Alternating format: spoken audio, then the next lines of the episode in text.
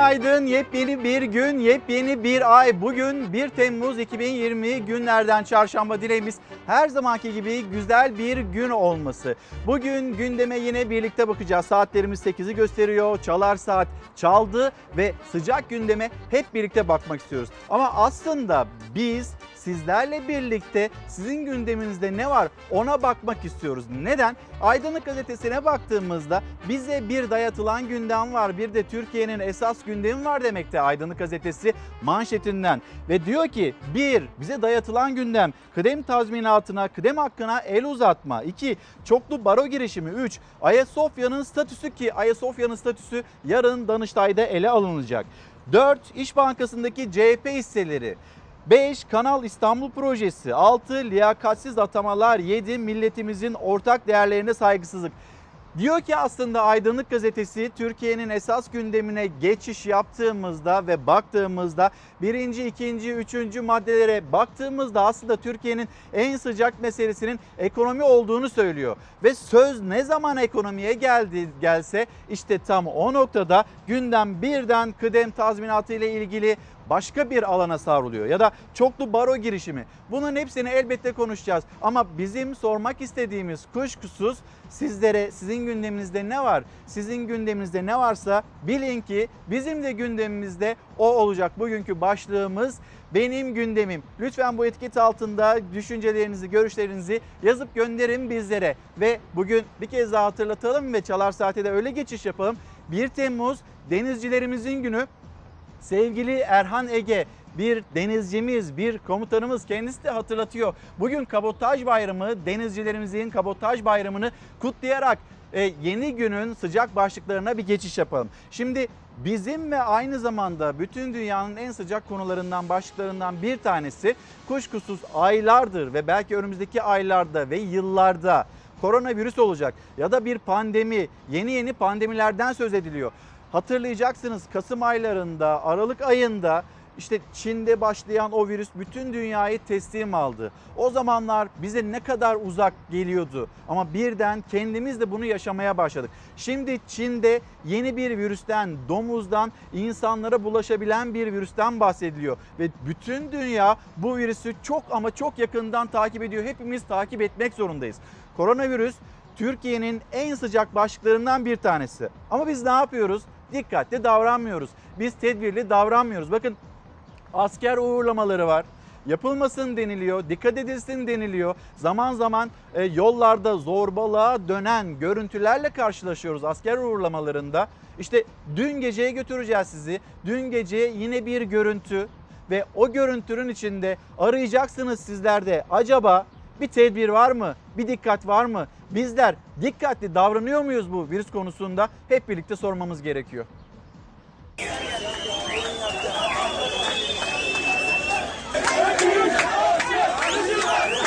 Sosyal mesafe kuralı sanki hiç olmamış, maske takma zorunluluğu herkese değilmiş, koronavirüs yokmuş gibi yasaklara da aldırmadan asker uğurlaması yaptılar. Hem kendilerini hem toplumu riske attılar. İçişleri Bakanlığı'nın kararıyla virüsün bulaşmasının önüne geçmek için asker uğurlamaları yasaklandı. Uğurlamaya katılanlara tespitleri durumunda ceza kesildi. Ancak her geçen gün azalması gereken uğurlamalar gittikçe çoğaldı. Tepki çeken uğurlama görüntülerine Sağlık Bakanı Kocara duyarsız kalmadı. Sosyal medyadan seslendi gençlere. İstanbul Valiliğinden de uyarı geldi. Asker uğurlaması için kuralları ihlal edenlere cezai işlem uygulanıyor denildi. Covid-19 tedbirlerine uyulmadan yapılan asker uğurlamaları haberlerine giderek daha fazla rastlıyoruz. Uğurlamaları bu şekilde yapanlar kendilerine iyilik, arkadaşlarına arkadaşlık yapmıyor. Arkadaşının vatani görevine pozitif tanı konmuş olarak başlamasını hangi arkadaş ister? Sağlık Bakanı'nın uyarısından sadece birkaç saat sonra İstanbul'da 15 Temmuz Demokrasi Otogarı'nda kaydedildi bu görüntüler. Otogarda mesafenin M'si dahi yoktu. Maske takma zorunluluğuna uymayanların çokluğu da pes dedirtti. Asker uğurlamalarında birbiriyle sarılanlar, asker adayını havaya fırlatanlar, görevlilerin yaptığı uyarıya aldırmayanlar vardı. Sadece İstanbul'da da değil, yurdun birçok noktasında yasak olmasına rağmen asker uğurlamaları vardı. Benim gündemimin başlığı altında mesajlarınız geliyor. Fevzi Bey 3600 ek göstergeyi hatırlatıyor. Hani seçimlerden önce gündeme gelen partiler vaat etmişlerdi seçmene. Biz hemşireler için, öğretmenler için, din görevlileri için ve polislerimiz için bu 3600 ek göstergeyi çıkartmak istiyoruz demişti. Sandığa o şekilde gidilmişti. E ne oldu o 3600 ek gösterge? Bununla ilgili bir adım atılmayacak mı? Bunu soruyor Feyzi Bey. Aynı zamanda emeklilikte yaşa takılanlar bizim durumumuz ne olacak demekteler. Yani vatandaşın bir gündemi var ve o vatandaşın gündemi ağırlıkla ekonomi üzerinden ya da kendi yaşam seviyesini daha yukarıya taşıyabilme adına Siyasetin çalkantılı gündemi çok fazla vatandaşa gelemiyor çünkü vatandaş öncelikle cüzdanını cebini ve mutfağında acaba tencere kaynıyor mu kaynamıyor mu buna bakıyor. Çünkü reel olan bu. Evine gittiğinde kapısını kapattığında mutfağa girdiğinde o tencere o tencere kaynayacak. Kaynamadığında siyaset ya da siyasetçi istediğini konuşsun. Vatandaş yüzünü o noktaya çevirmiyor. Bakalım bir Aydınlık Gazetesi'nin Türkiye'nin esas gündemi sıralamasına. Bir, ekonomik zorluklar diyor Aydınlık Gazetesi. İki, artan işsizlik oranı. Üç, koronavirüs salgını. Dört, PKK, HDP terörü. Burada bir yandan PKK bir yandan HDP terörü diyor e, Aydınlık Gazetesi ama HDP'nin de aynı zamanda Türkiye Büyük Millet Meclisi'nde büyük, üçüncü büyük parti olduğunu da belki hatırlatmak gerekiyor. 5. FETÖ tehlikesi. 6. Mavi vatan savunması. 7. Fırat'ın doğusundaki terör devleti planı. İşte Türkiye'nin bu sıcak gündemi, bu sıcak başlığı varken biz kıdem diyorsunuz sonra kıdemle ilgili geri adım e, cümlelerini duyuyoruz diyor Aydınlık Gazetesi. E, çoklu baro girişimi yani çoklu baroya geçildiğinde vatandaşın en çok ilgilendiği konu cüzdanı ile ilgili, evinin ekonomisiyle ilgili olan konu çözülmüş olacak mı? Yani siyaset işi gücü bırakacaksa bunu mu konuşacak, bunu mu tartışacak ya da Ayasofya'nın statüsü Muhalefet de söylüyor. Yani bunu niye tartışıyorsunuz? Madem Ayasofya'nın ibadete açılmasını istiyorsunuz, açın. O zaman bir kararnameyle siz bunu açabilirsiniz demekte. Ama şimdi tabii Danıştay, Danıştay'a bir pas atıldı ee, AK Parti grubu tarafından. Yarın Danıştay'da bu konu ele alınacak. Şimdi tekrar hatırlatalım. Benim gündemim başlığı altında sizlerle konuşuyoruz, sizlerle konuşacağız. Lütfen mesajlarınızı bizlere yazıp gönderin. Bir de şimdi koronavirüs, koronavirüs gündemine geri dönecek olursak Sağlık Bakanı Fahrettin Koca dün tabloyu açıkladı. Dünün tablosunu hemen paylaşalım sizlerle. Düne kıyasla entübe hasta sayımızda 7 azalma, yoğun bakım sayımızda 8 artış var. Günlük test sayılarımız yakın. Yeni vaka sayımız dünden 81 az, yeni iyileşen hasta sayısıyla yakın. Vaka sayılarını azaltmada yeterince kararlı ve tedbirlerde dikkatli değiliz diyor Sağlık Bakanı Fahrettin Koca. Maske sonuna kadar çekiyor. Maske çenede korumuyor hiçbir şekilde. Gördük ki normalleşme bizim beklediğimizden çok daha olumsuz etkiledi. Yoğun bakıma yatan hasta sayısı 12 gündür sürekli artıyor. Dikkat ederseniz belirli bir ay hiç her gün istisnasız artıyor. Bir gün önceye göre solunum cihazına bağlı hasta sayısı 7 azaldı ancak yoğun bakımdaki hasta sayısı 8 arttı. 30 Haziran koronavirüs tablosunda yine vaka sayısında istenen azalma görülmedi. 1293 kişiye koronavirüs tanısı konuldu. 16 kişi hayatını kaybetti. Sağlık Bakanı Fahrettin Koca yine dikkatli değiliz uyarısı yaptı. Vaka sayımız dünden 81 az. İyileşen hasta sayısıyla yakın. Vaka sayılarını azaltmada yeterince kararlı, tedbirlerde dikkatli değiliz. 30 Haziran'da koronavirüse yakalananlarla birlikte toplam vaka sayısı 200 bine yaklaştı. 199.906 oldu. Virüs nedeniyle bugüne kadar 5131 kişi hayatını kaybetti. Uzmanlar koronavirüsle mücadelede ilerleme kaydedilemiyor olmasının ekonomi göz önünde bulundurularak atılan normalleşme adımlarından kaynaklandığını belirtiyor. Bu şekilde normalleşirseniz, bütün tedbirleri birden kaldırırsanız böyle vaka artışları yaşarsınız. Bu kaçınılmaz. Çok sert müdahalelerde bulunmak lazım. Yani sadece maske yatakları, yasakları getirilerek bunu böyle kısa sürede çok düşük rakamlara indirmek kanımca mümkün değil.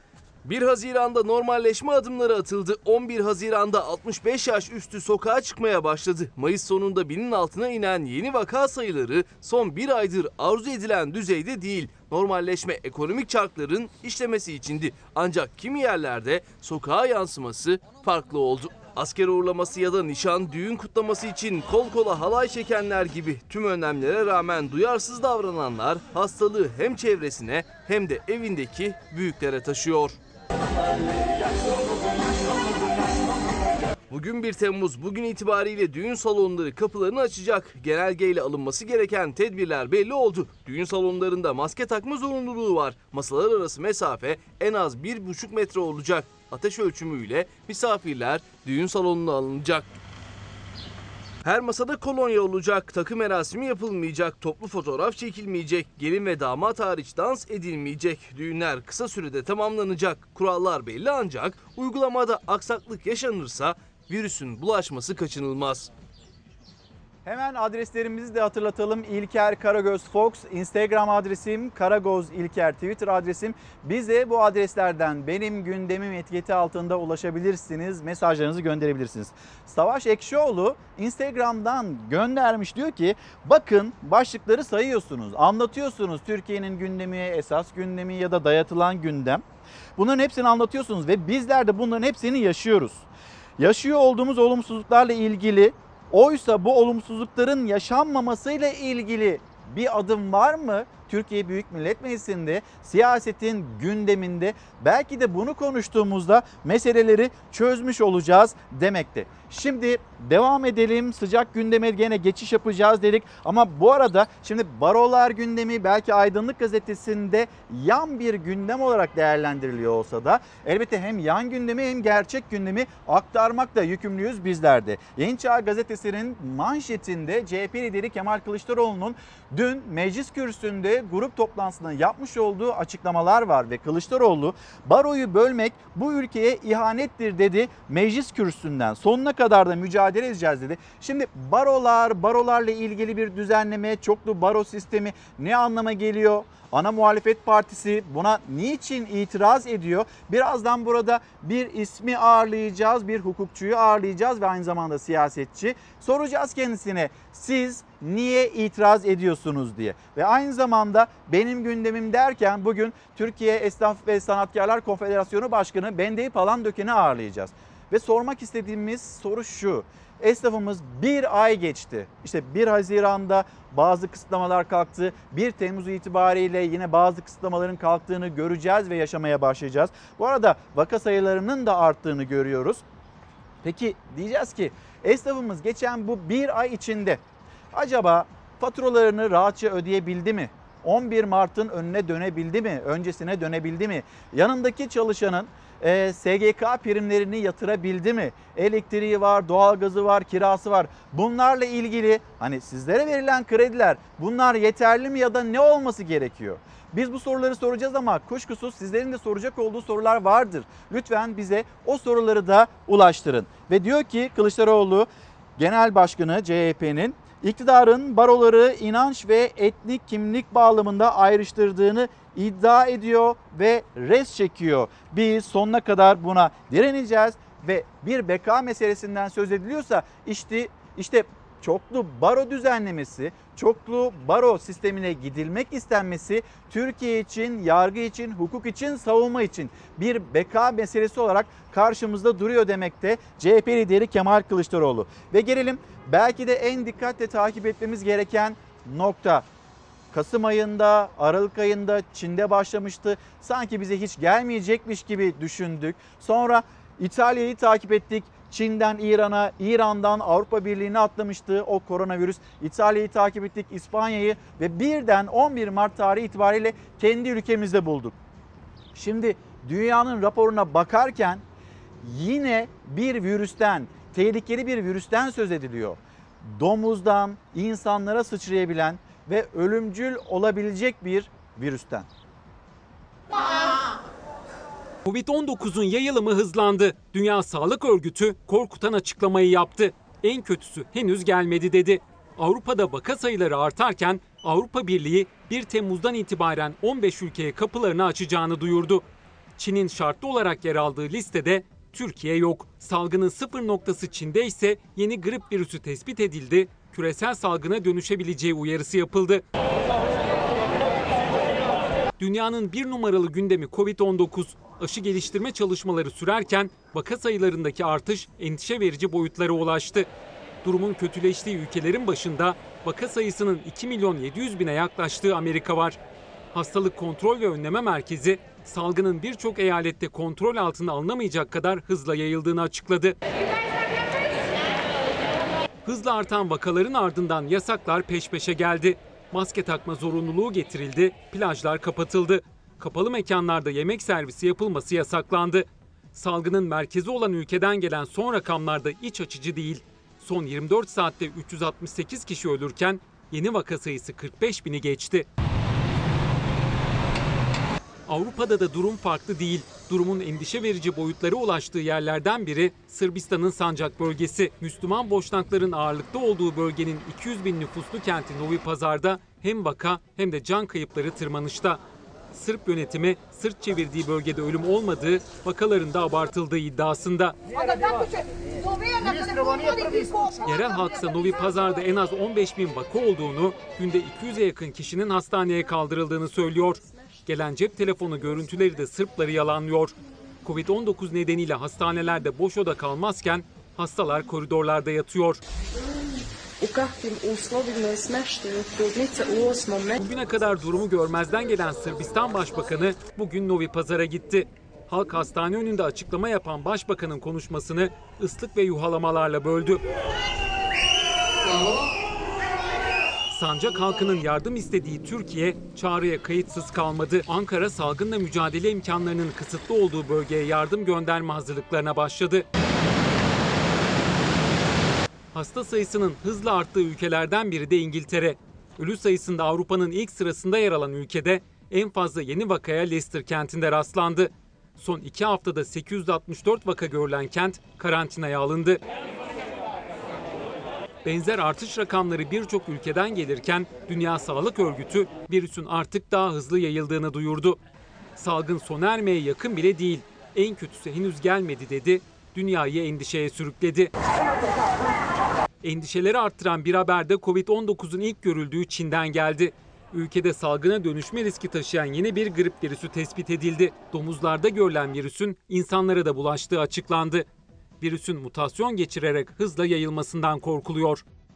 Günaydın benim gündemimde koronavirüs var demekte ve insanlar insanlara bakıyorum maalesef kurallara uymuyorlar. Oysa o kadar basit ki biz bu hani dünyada yeniden bir virüsten bahsediliyor. Dünya Sağlık Örgütü'nün daha biz en kötüsünü görmedik ve virüsün yayılma hızı kış aylarından çok daha fazla. Bu açıklamalar gelirken bizim yapacağımız şey çok basit.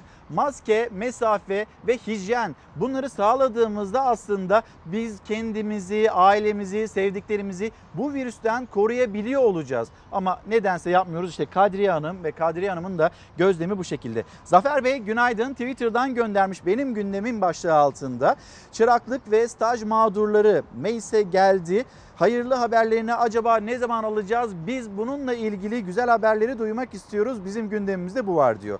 Yusuf Bey, Yusuf Coşkun Bugün 1 Temmuz kahvehanelerde oyun serbest mi diye sormakta. Şimdi burada kısıtlamalar var işte okey taşları okey taşlarına dokunulduğunda ya da iskambil kağıtları bunlara dokunulduğunda yaşanılan sıkıntılardan, problemlerden, yaşanabilecek problemlerden söz ediliyordu. Bununla ilgili yaşanılan maddi kayıplar da var kıraathanelerde. Esnafın yaşadığı problemler de var. İşte o yüzden bir anlamda Bendevi Palandöken'i bu yüzden çağırdık. Bir ay geçti o kısıtlamalar kalktıktan sonra ne oldu yani ortaya ne çıktı? Esnaf eskisi gibi iş yapabiliyor mu, yapamıyor mu, neye ihtiyacı var? İşte bunu konuşmak istiyoruz. Birazdan e, kendisini yine burada Çalar Saat'te ağırlayacağız. Türkiye'nin sıcak gündemi e, diye bakacak olursak hangi gazeteyle başlayacağız? Devam edeceğiz e, gazete turumuza. Cumhuriyet Gazetesi, Cumhuriyet Gazetesi'nin manşeti eğilmeyeceğiz. İktidar FETÖ projesi çoklu baro teklifini meclise getirdi. Savunma haykırdı eğilmeyeceğiz diye. AK Parti ve MHP dünyada örneği olmayan çoklu baro düzenlemesini meclise sundu.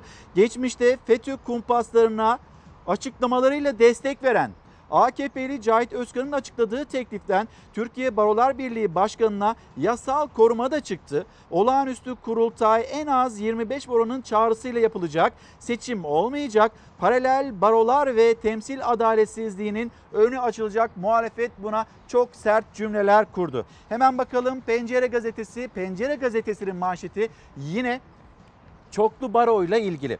Baroların ikisi hariç tamamı çoklu sisteme karşı çıktı. Başkanlar Ankara'da yürüyüş yaptı, gazetelere ilan verdi ama hükümet vazgeçmedi. AK Parti değişiklik teklifini meclis başkanlığına sundu. Barolar sokağa çıktı. Adana'da avukatlara müdahale görüntülerinin olduğunu aktarıyor gazete Pencere. AK Parti Grup Başkan Vekili Cahit Turan çoklu baro sistemini öngören Ankara, İstanbul ve İzmir barolarının birlik başkanlarının seçimindeki ağırlığını azaltan düzenlemeyi meclis başkanlığına verdiklerini duyurdu. O açıklama yaparken avukatlar da İstanbul ve Ankara'da Adana'da eylem için bir araya geliyordu. Bu arada Ankara'da Cuma günü 3 Temmuz tarihinde büyük bir savunma mitingi gerçekleştirecek barolar, avukatlar e, bunu da aktarmış oldum. Çoklu baroya AK Parti'den de muhalefet var. Baro başkanları hükümetin girişimiyle mücadele ederken yanlarında göremediklerinden yakındıkları Türkiye Barolar Birliği Başkanı Metin Feyzoğlu düzenlemeye ben de karşıyım dedi.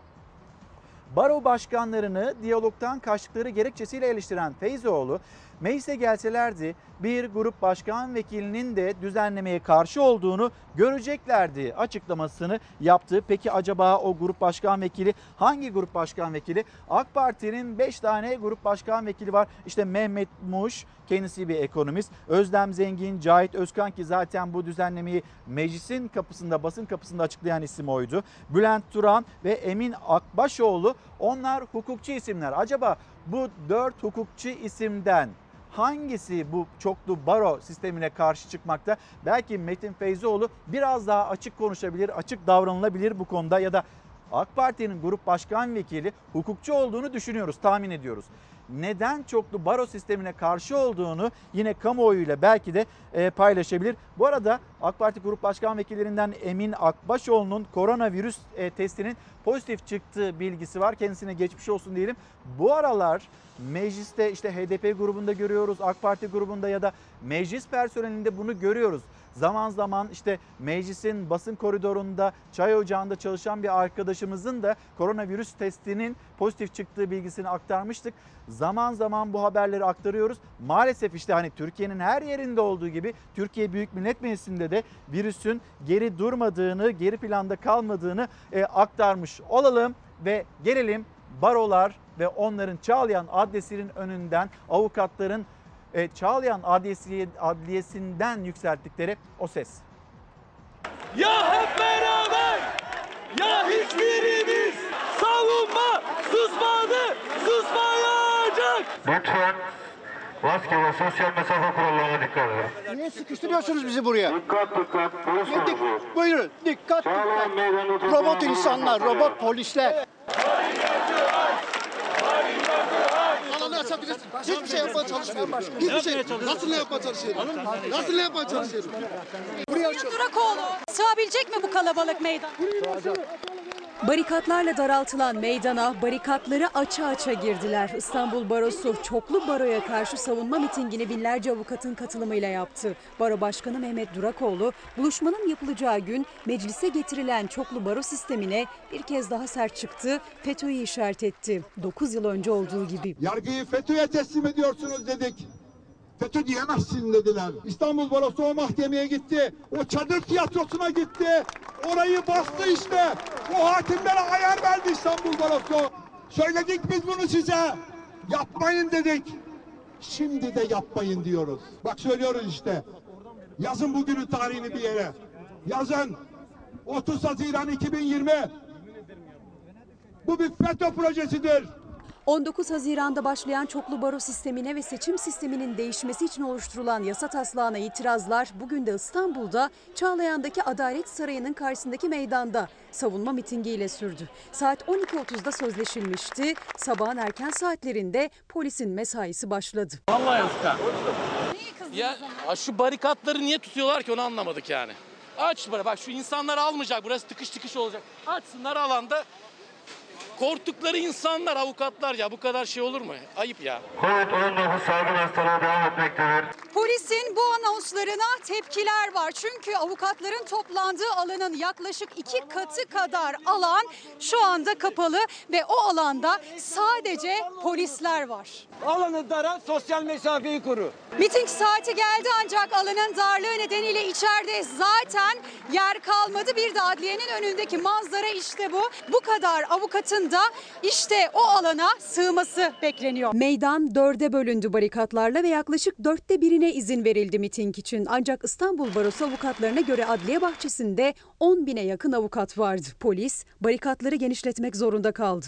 Burası bir taciz yani şu anda hakkımızı savunmamızı engellemeye çalışıyorlar. Baronun açıklaması netti. Siyasi zeminden bağımsız savunma mitinginde sadece avukatlar olacaktı. Pankartlar da baronun pankartları. Partilerin pankartlarını açtırmadı avukatlar.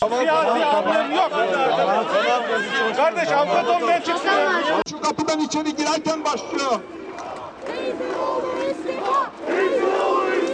Türkiye Barolar Birliği Başkanı Metin Feyzioğlu'na istifa çağrılarıyla sık sık konuşması kesilen Baro Başkanı Durakoğlu, çoklu barodan önce çözülmesi gereken asıl sorunları dile getirdi.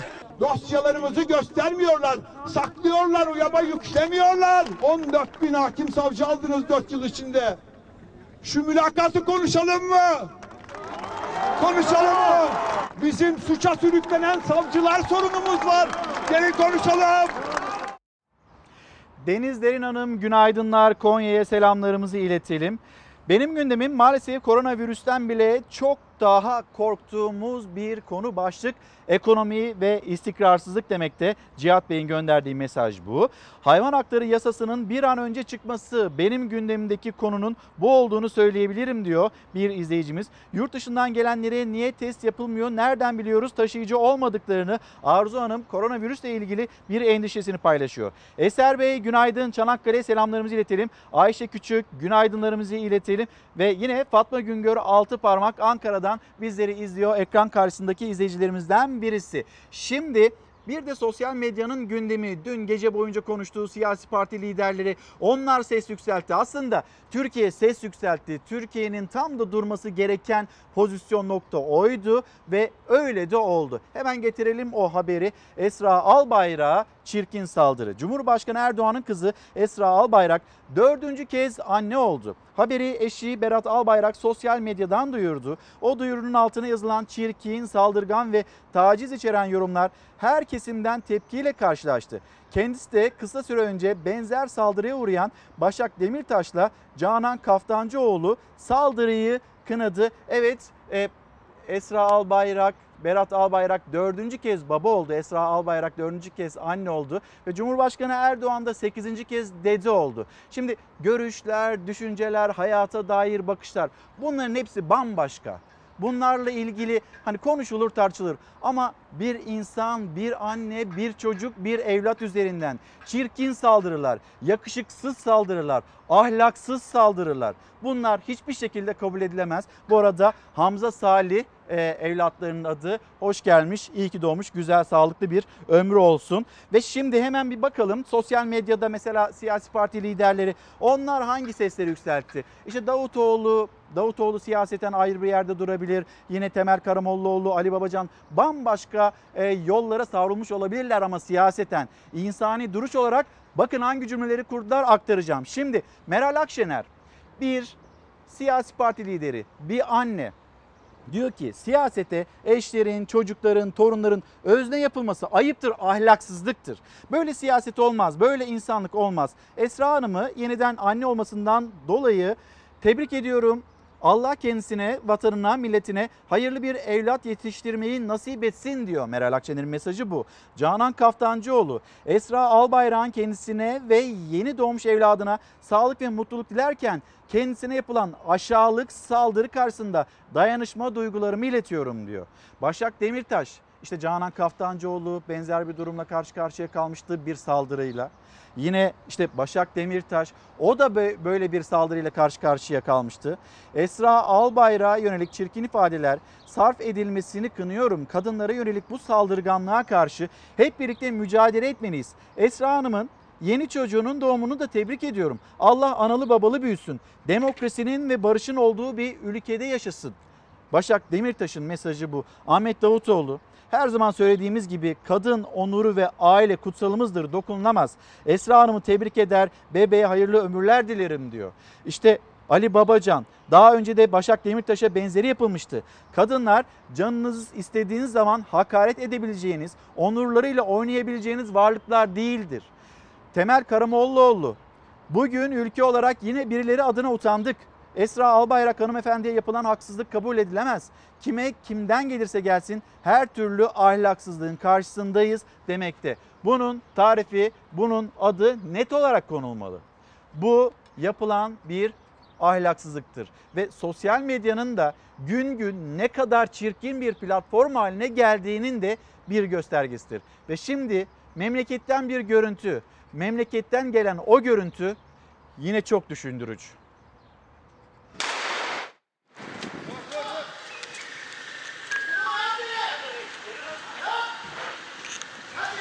Çay neden bayat diyerek servisi yapan öğretmene kurşun yağdırdılar. Kaçan saldırgan saklandığı otomobilin altında yakalandı.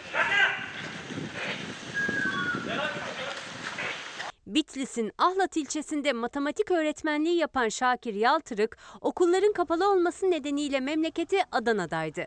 Akşam saatlerinde kafe işleten abisine yardıma gitti. Müşterilere servise başladı. Madde bağımlısı olduğu ileri sürülen bir grup müşteri öğretmenden çay istedi. Ancak getirilen çayı beğenmediler. Çayın bayat olduğunu söyleyerek servisi yapan öğretmenle tartıştılar. Tartışma sırasında gruptan bir kişi belinden çıkardığı tabancayla Şakir Yaltırık'a 5 el ateş açtı. 33 yaşındaki öğretmen kanlar içinde yere yığıldı. Saldırgan ve yanındakilerse otomobille kaçtı. Araçların altına bakın. Tüm araçların altına bakın. Polis otomobili terk edilmiş halde buldu. Şüpheliler için de çevrede arama başlattı. Tabancayı ateşleyen Ölşe bir apartmanın bahçesinde park halindeki bir otomobilin altında saklanırken yakalandı.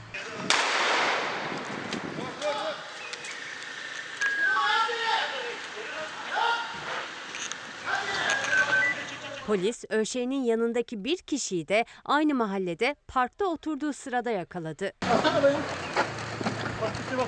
Saldırıya uğrayan öğretmenin yoğun bakımda tedavisi sürüyor. Polis diğer şüphelileri arıyor. Bir şehir uyanıyor. Başkentten yayınımızı gerçekleştiriyoruz. Bildiğiniz üzere, takip ettiğiniz üzere. Şimdi işlerine gitmeye çalışanlar var. Böyle açık bir havada hani sokağa çıktığımızda Ankara'da ve pek çok şehirde maske takmak yasak ama şuradaki algıyı da belki düzeltmek gerekiyor. Yalnız başınıza bir parkın içinde yürüyorsunuz. İşte o anlarda maske takmayabilirsiniz. Sağlık Bakanı Fahrettin Koca'nın o cümlesi çok önemli bir bıkkınlık noktasına da getirmememiz gerekiyor demekte yine Sağlık Bakanı. Bunu hatırlatalım. Sosyal mesafeyi işte yine hijyen kurallarını maske takmanın kalabalık ortamlarda ne kadar kıymetli önemli olduğunu hatırlatalım. Ankara'dan aktaracağımız haberler olduğunu yine söyleyeyim hatırlatayım. Bugünkü başlığımız benim gündemim bu etiket altında konuşmak istiyoruz. Bir mola verelim. Müsaade ederseniz bir mola verelim. Döndüğümüzde burada bir misafirimizi ağırlayacağız. Hem Türkiye'nin sıcak gündemine bakacağız hem sizlerden gelen o mesajları da paylaşmış olacağız. Bir mola sonra buradayız.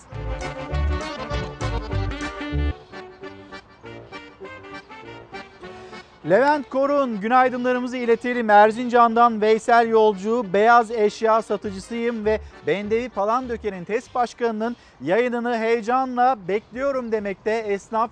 Esnaf kendi yaşadığı sıkıntılarıyla ilgili cümleleri duymak istiyor. Benim gündemim enflasyon, hayat pahalılığı, emekliye verilen düşük maaş. Okan Bey'in cümlesi. Doktor Aysel Yavuz. Benim gündemim kendilerine bir şey olmayacağını düşünüp kuralları içe sayanlar ve toplumun hayatını tehlikeye atanlar. Ankara'dan daha duyarlı olması, insanların daha duyarlı olmaları dileğiyle demekti. Seza Hanım, Seza Erkal günaydın. Benim gündemim ekonomi ve adalet demekte. Ankara'dan Çalar Saat'te devam ediyoruz. Yayınımızı sürdürüyoruz. Fox kameramanı Berk Cantu ve Serhat Yağmur şöyle bir başkentten manzaralar aktarırken ben de aynı zamanda bugün en yüksek hava sıcaklığının Ankara'da kaç derece olacağını söyleyeyim. Bugün Ankara'da beklenilen en yüksek hava sıcaklığı 28 derece dolaylarında olacak ama hissedilen ilerleyen saatlerde öğle saatlerinde çok daha yukarıda olacaktır eminiz ki lütfen dikkat edin ve özellikle nemli bölgelerde işte deniz kenarlarında daha da dikkatli olması gerektiğini hatırlatalım. Ve bir de Ankara'dan sonra İstanbul'dan da manzara verelim. Ee, İstanbul'dan Zeytinburnu sahilinden Fox TV'nin penceresinden şöyle bir baktığımızda sahile işte görüyorsunuz yemyeşil işte parklar ve masmavi bir e, deniz, gökyüzü İstanbul'da da havanın açık olduğu bilgisiyle memleketin havasını aktaracağız. İstanbul'da, Ankara'da, memleketin pek çok bölgesinde belki güneşli bir gün var ama Van'dan ve Sivas'tan şok eden görüntüler getireceğiz ekranlarınıza.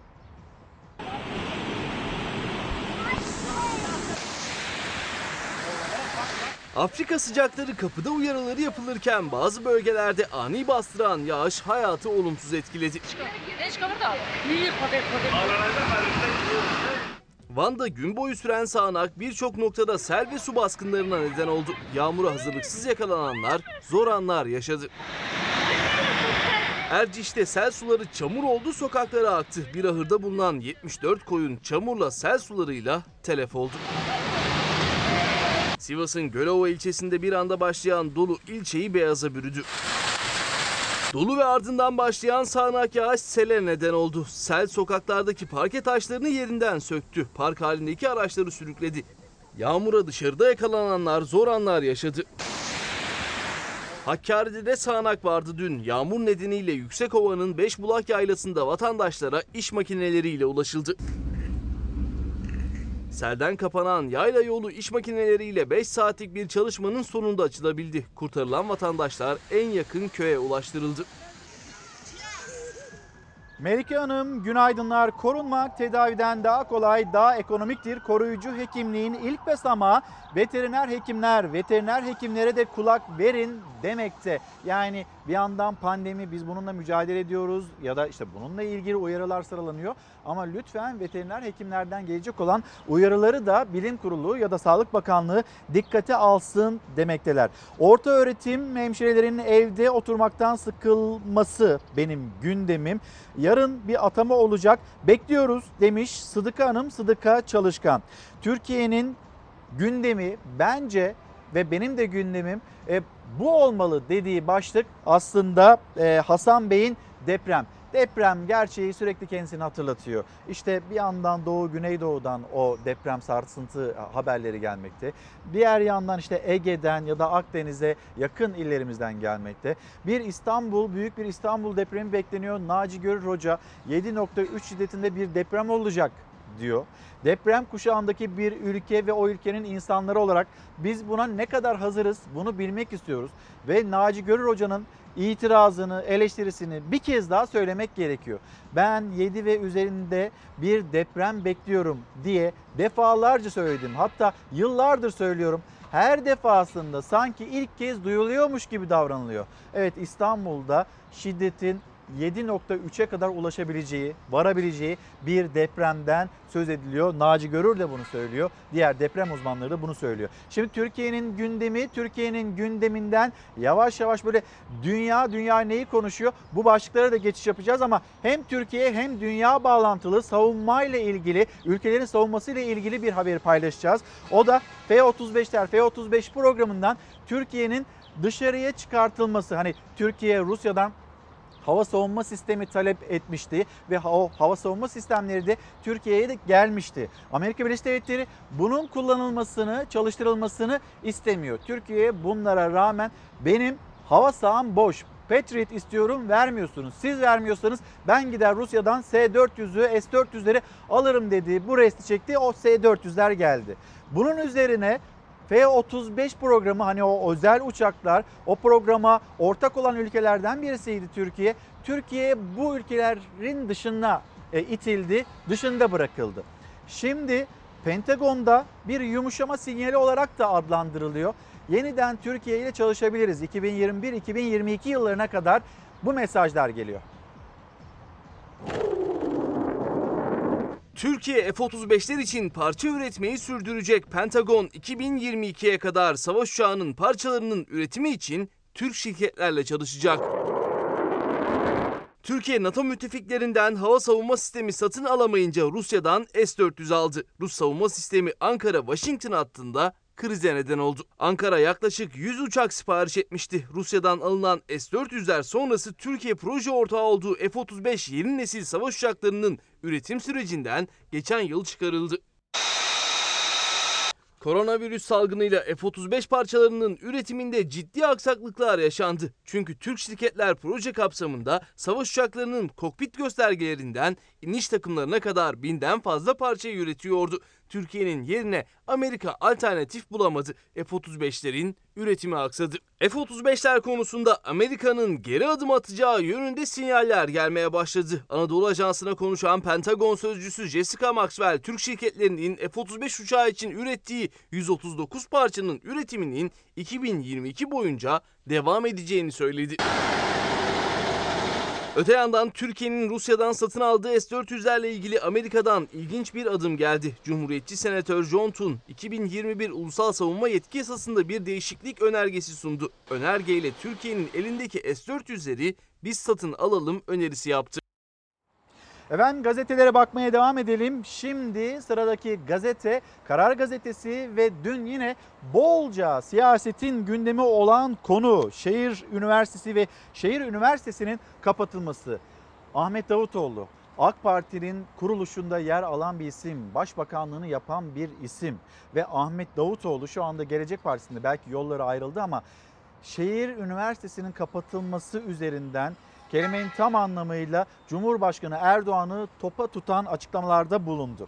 Şehire infaz, Varlıklarına el konulmasının ardından borç bahanesiyle yönetimine kayyum atanan Şehir Üniversitesi gece yarısı yayınlanan Cumhurbaşkanlığı kararnamesiyle tamamen kapatıldı. Daha önce hükümet adına yapılan açıklamalarda amacımız üniversitenin kapatılması değil ihya edilmesi denmiş olmasına rağmen Atılan son adım dehşet uyandırdı. Bir üniversitenin kapısına bu şekilde kilit vurulmasına siyaset ve akademi dünyasından tepki yağdı. Siyaset dünyasından Ali Babacan ses yükseltti. Ahmet Davutoğlu, CHP lideri Kemal Kılıçdaroğlu, Saadet Partisi lideri Temel Karamollaoğlu bu isimlerden yükselen sesler.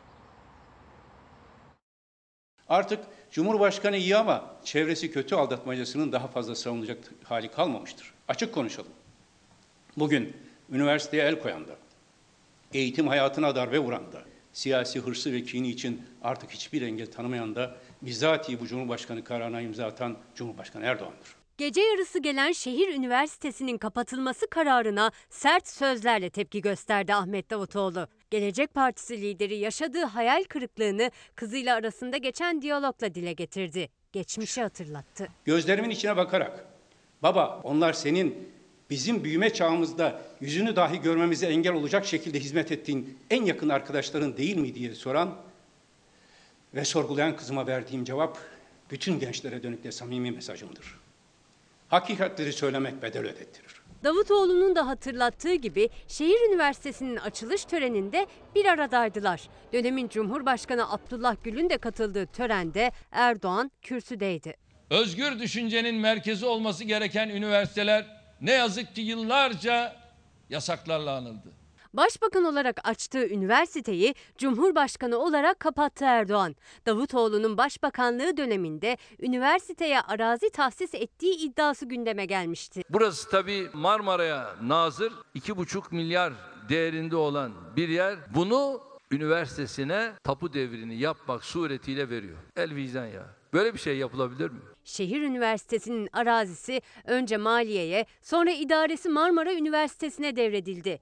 Kapatma kararında garantör üniversitenin denetim yaptığı, eğitim öğretim hayatına devam edilemeyeceği gerekçe gösterildi.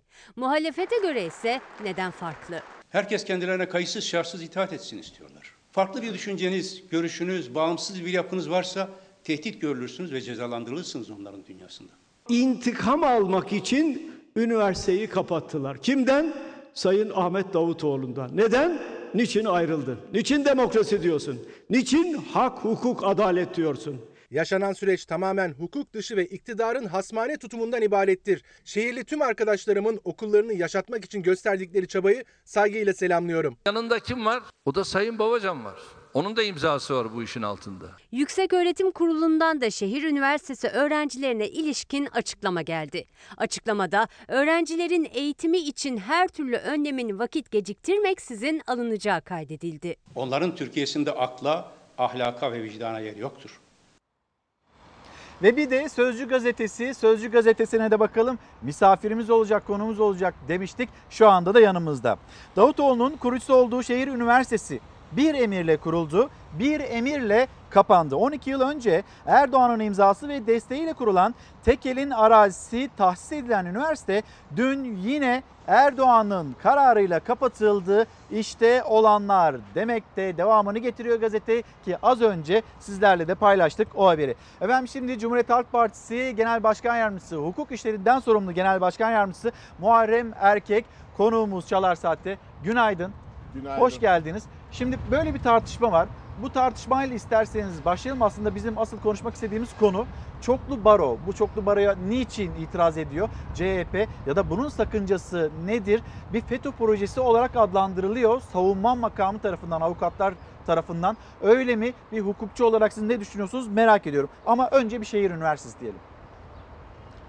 Ee, teşekkür ederim. Üniversiteler bilimsel ve idari özelliğe sahip olmalıdır. Mali özelliği de olmalıdır. Üniversiteler başka türlü bilim üretemez. Üniversitelerde tüm düşünceler özgürce tartışılmalıdır. Çok yakın zamanda rektörler nasıl seçilirdi? Üniversiteler kendi içinde rektörünü seçerdi. Üniversitedeki akademisyenlerin, hocaların kendi rektörlerini belirleme yeteneği yok mu? Hocaların. Şimdi kim seçiyor rektörleri? Bir kişi. Yürütmenin başındaki kişi tek imzayla tüm rektörleri belirliyor. İstediği üniversiteyi kapatıyor, istediği üniversiteyi açıyor. İşte onun için üniversitelerimiz bugün bilgi üretemiyor. Bilgi üretememek ne demek biliyor musunuz? Üniversiteler bilgi üretemezse sanayicimiz, iş dünyamız katma değeri yüksek ürün üretemez. Kalkınamazsınız, zenginleşemezsiniz. Hani üretim üretim diyoruz ya, yalnızca tarlada, sanayide üretim değil, üniversiteler bilgi üretecek. Onun için dünyanın bakın ilk 500 üniversitesinde herhalde bir tane üniversitemiz kaldı. Bu anlayışla, bu zihniyetle siz bir bilim yuvasını kapatıyorsunuz. Maalesef tek adam rejiminin keyfiliğin bir tezahürü. Efendim şimdi e, çoklu barolar konusuna bir geçiş yapalım. Meclise geldi. Mecliste buna muhalefet edeceğiz e, denildi. CHP lideri Kemal Kılıçdaroğlu tarafından. Niçin muhalefet edeceksiniz bu soruyu yönelteceğim ama önce siyasetteki bir yankısına bakalım bu tartışmanın sonra dönelim tekrar Ankara'ya. FETÖ'cü müsünüz? Değil. Bunların karanlık yüzlerini maalesef çoğumuz göremedik.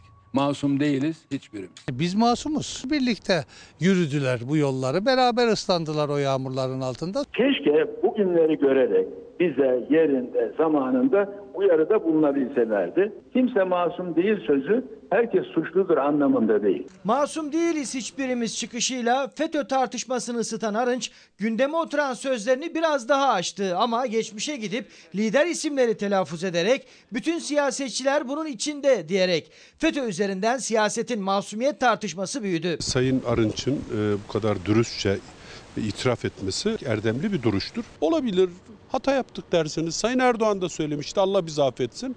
Evet Allah sizi affetsin. Bütün siyasetçiler bunun içerisinden belki Deniz Baykal'ı çıkarmak lazım. Ama zaman içerisinde bunlarla bir araya gelmişlerdir. Bu Sayın Demirel için de geçerlidir. Açılışlarda bulunmuştur, Terör örgütünün başıyla fotoğrafları vardır. Geçmişte sosyal bir münasebet gerekçesiyle araya gelmiş liderler var doğru da devleti FETÖ'ye teslim eden lider yok. Adalet ve Kalkınma Partisi görüşmedi. Devleti teslim etti. Problem orada. Sayın Cumhurbaşkanı elinden geleni yaptı. Bunların niyetlerini sezdi. Bunların 15 Temmuz'da bir hain darbe girişimi yapacağını o da bilmiyordu bizim bilmediğimiz gibi. Şimdi Demirel'in destekledi, Özal'ın destekledi, Ecevit'in desteklediği. Bir tek hiçbir zaman rahmetli Erbakan bunlarla ilişki kurmadı. Adalet ve Kalkınma Partisi'nin merhum e, Profesör Doktor Necmettin Erbakan'ı terk etmesinin asıl sebebi kendilerine hoca olarak Fethullah Gülen'i benimsemiş olmalarıdır. Masum değiliz diyerek bu genellemenin üzerinden kendi suçlarını örtmeye çalışmaları asla ama asla kabul edilebilir değildir. Cumhurbaşkanlığı Yüksek İstişare Kurulu üyesi Bülent Arınç Haber Global televizyonunda kurdu. Hiçbirimiz masum değiliz cümlesini. Ardından gelen tepkilere de Habertürk televizyonunda yanıt verdi. Hiçbir e, emniyetin, askeriyenin istihbaratlarında bunlar 15 Temmuz gibi bir kalkışma yapabilirler diye bir notun gelmediği MGK toplantılarına katılmış bir insan olarak söylüyorum. Hukuku teslim etti, polisi teslim etti, askeri teslim etti. En sonunda bombalar bu meclisin çatısına yağmaya başladı. Bazıları da Bülent Arınç'a çemkiriyorlar. O çemkirenlere bakın onların günahı daha fazla. 15 Temmuz akşamına kadar bunların bir darbe girişimine gidebilecekleri konusunda bir gelişme görmedik. Bunlar askerde terfiler almışlar etmişler. Şimdi bütün bunların sonucunun böyle olacağını bize kimse söylemedi. Biz bu örgüt devleti çökertecek bu çeteye teslim ettiniz devleti diyorduk. Onlar gök ne verdi de yer kabul etmedi diyorlardı. Hatta öyle oldu ki Amerika'yı hac yolu Pensilvanya'yı istikbali kıble yaptılar. Arınç'ın hiçbirimiz masum değiliz cümlesi siyasetin FETÖ tartışmasını böyle alevlendirdi. Ankara Baro Başkanı'nın cümlelerine baktığımızda, İstanbul Baro Başkanı'nın cümlelerine baktığımızda bu çoklu baro sisteminin bir FETÖ projesi olduğu söyleniyor. Şimdi bir taraftan tartışma bu boyutuyla devam ediyor. Diğer taraftan da e, eski meclis başkanı Bülent Arınç'ın cümleleri, kendisine yöneltilen FETÖ'cü müsünüz çıkışı ve sonra kendisinin masum değiliz hiçbirimiz açıklamaları. Bir de böyle bir tarafı var tartışmanın. Bir anlatır mısınız bu e, çoklu baro sistemi neden itiraz ediyorsunuz ya da ne getiriyor? Savunma makamı avukatlar buna niçin itiraz ediyor? Siz dinliyoruz. Şimdi 2010 referandumunu hatırlayalım. 2010 referandumunda amaç neydi? Yargıyı ele geçirmekti. Güzel maddelerle süslenmişti o anayasa değişikliği paketi. Ondan sonra yargı FETÖ'ye teslim edildi. İşte o referandumdan sonra 2012-2013 gibi bu sefer yargının kurucu unsuru olan barolar, avukatlar ele geçirilmek istendi. Evet çoklu baro bir FETÖ projesidir. Bunu tüm hukukçular biliyor. Tüm siyasetçiler biliyor. Bugün bir FETÖ projesi saray iktidarı tarafından maalesef hayata geçirilmek isteniyor. Şunu özellikle vurgulayayım. Barolar nedir? Barolar bir kamu kurumu niteliğinde meslek örgütü, kamu hukuku tüzelkisi, avukatlık bir kamu hizmeti ama baroların diğer meslek örgütlerine ayrılan çok önemli bir yanı var. Mesela barolar avukatlık kanununda yazar. Yasa bir mecburiyet yüklüyor barolara. Nedir bu mecburiyet? Diyor ki yasa sen barolar olarak hukukun üstünlüğünü, insan haklarını, demokrasiyi savunmak ve korumak zorundasın diyor. Aynen böyle korumak ve savunmak. Niye bunu anlatıyorum? Diğer büyük meslek örgütleri diyelim Tabipler Birliğimiz, Eczacılar Birliğimiz, TUMOP, Mimarlar Mühendisler Odamız onlar için hukukun üstünlüğü, insan hakları, demokrasi bir duyarlılıktır. Önemlidir. Ama barolar için bir yasal mecburiyettir. Onun için barolar demokrasiden yana siyaset üstü tavır koyuyorlar. İktidarda kim olursa olsun barolar onu rahatsız eder. Çünkü insan hakkı ihlallerini iktidarlar yapar, muhalefet değil. İktidarda yarın biz de olsak, bizim iktidarımızda da bir hukuksuzluk olsa barolar tavır koyar. Onun için barolardan rahatsız oluyorlar. Onun için özgür basından rahatsız oluyorlar. Barolar Birliği Başkanı Metin Feyzioğlu o da bir tavır koyuyor aslında. Ben karşıyım diyor. Ama bir yer yandan da yine avukatlar tarafından eleştiriliyor. Nerede duruyor ya da duruşunu nasıl değerlendiriyorsunuz? Maalesef saray iktidarının yanında duruyor. Maalesef. Karşı değil. Bir taslak hazırladılar. Avukatlık kanunda değişiklik yapıyorlar değil mi? Önemli değişiklikler. Delege yapısını değiştiriyorlar, çoklu baroyu getiriyorlar. Avukatlık kanunu değişiklik yaparken baroların haberi yok. Baroların haberi yok. Adalet Bakanı'nın haberi yok. Bizim haberimiz yok. Meclise sunulduktan sonra teklifi ancak görebiliyoruz. Şimdi dünyada da çağdaş dünyada da kıta Avrupa'sında tekli bara vardır. İspanya'da 83 şehir vardır, 83 il barosu vardır ve bütün avukatlar üye olmak zorundadır. Almanya'da böyledir. 28 bağımsız özerk baro vardır. Tüm avukatlar oraya üye olmak zorundadır. Ayrıca derneklere üye olabilirsiniz ama barolar bir dernek değildir. Yargının kurucu unsurudur.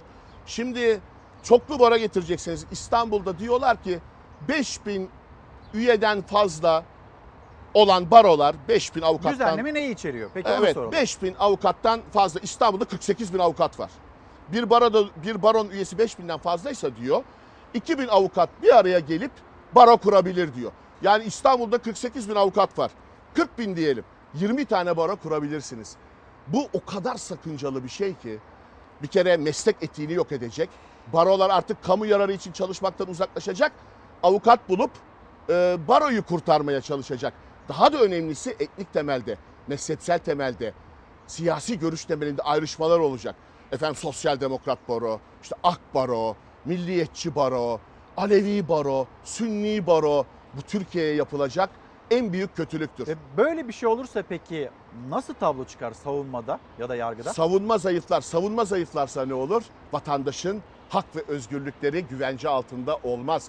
Şimdi vatandaşlar niye bağımsız, serbest, güçlü avukat isterler? Çünkü vatandaş idareye karşı, devlete karşı da davalar açıyor. İdare hukuku onun için var, idare mahkemeleri onun için var. Vatandaşlar kamu gücünden çekinmeyecek, kamu gücünden korkmayacak bağımsız serbest avukatlar kendilerini temsil etsin ister. Bu da güçlü baroyla olur. Şimdi siz baroları zayıflatıyorsunuz. Bölüyorsunuz. Bölmeyin diyoruz baroları. Bölmeyin. Bir de ne yapıyorlar? Delege sistemini değiştiriyorlar. Barolar Birliği seçimini kazanabilmek uğruna. Değer mi bu kadar adalete, bu kadar demokrasiye zarar vermek? Ne yapıyorlar? Diyorlar ki her baroya baro başkanı ve 3 delege vereceğiz. Her baroya. Her baronun 4 delegesi olacak. 5000 avukata da bir delege vereceğiz diyorlar. 5000 avukata bir delege. Şimdi bu ne demek biliyor musunuz? Hemen bir örnek vereceğim. Buyurun. 50 tane avukatı olan bir il. 50 üyesi olan bir baro 4 delegesi olacak. 4900 üyesi olan 4900 avukatın olduğu bir ilin de 4 delegesi olacak. Düşünebiliyor musunuz? Ya vahameti düşünün. Temsilde adalet diyorlar, demokrasi diyorlar. Yok ediyorlar aslında. Düşünün 50 avukat var 4 delege gönderiyor Ankara'ya. 4900 avukat var 4 delege gönderiyor. Şimdi Kırıkkale ilimiz parlamentoda mecliste 3 milletvekiliyle temsil ediliyor.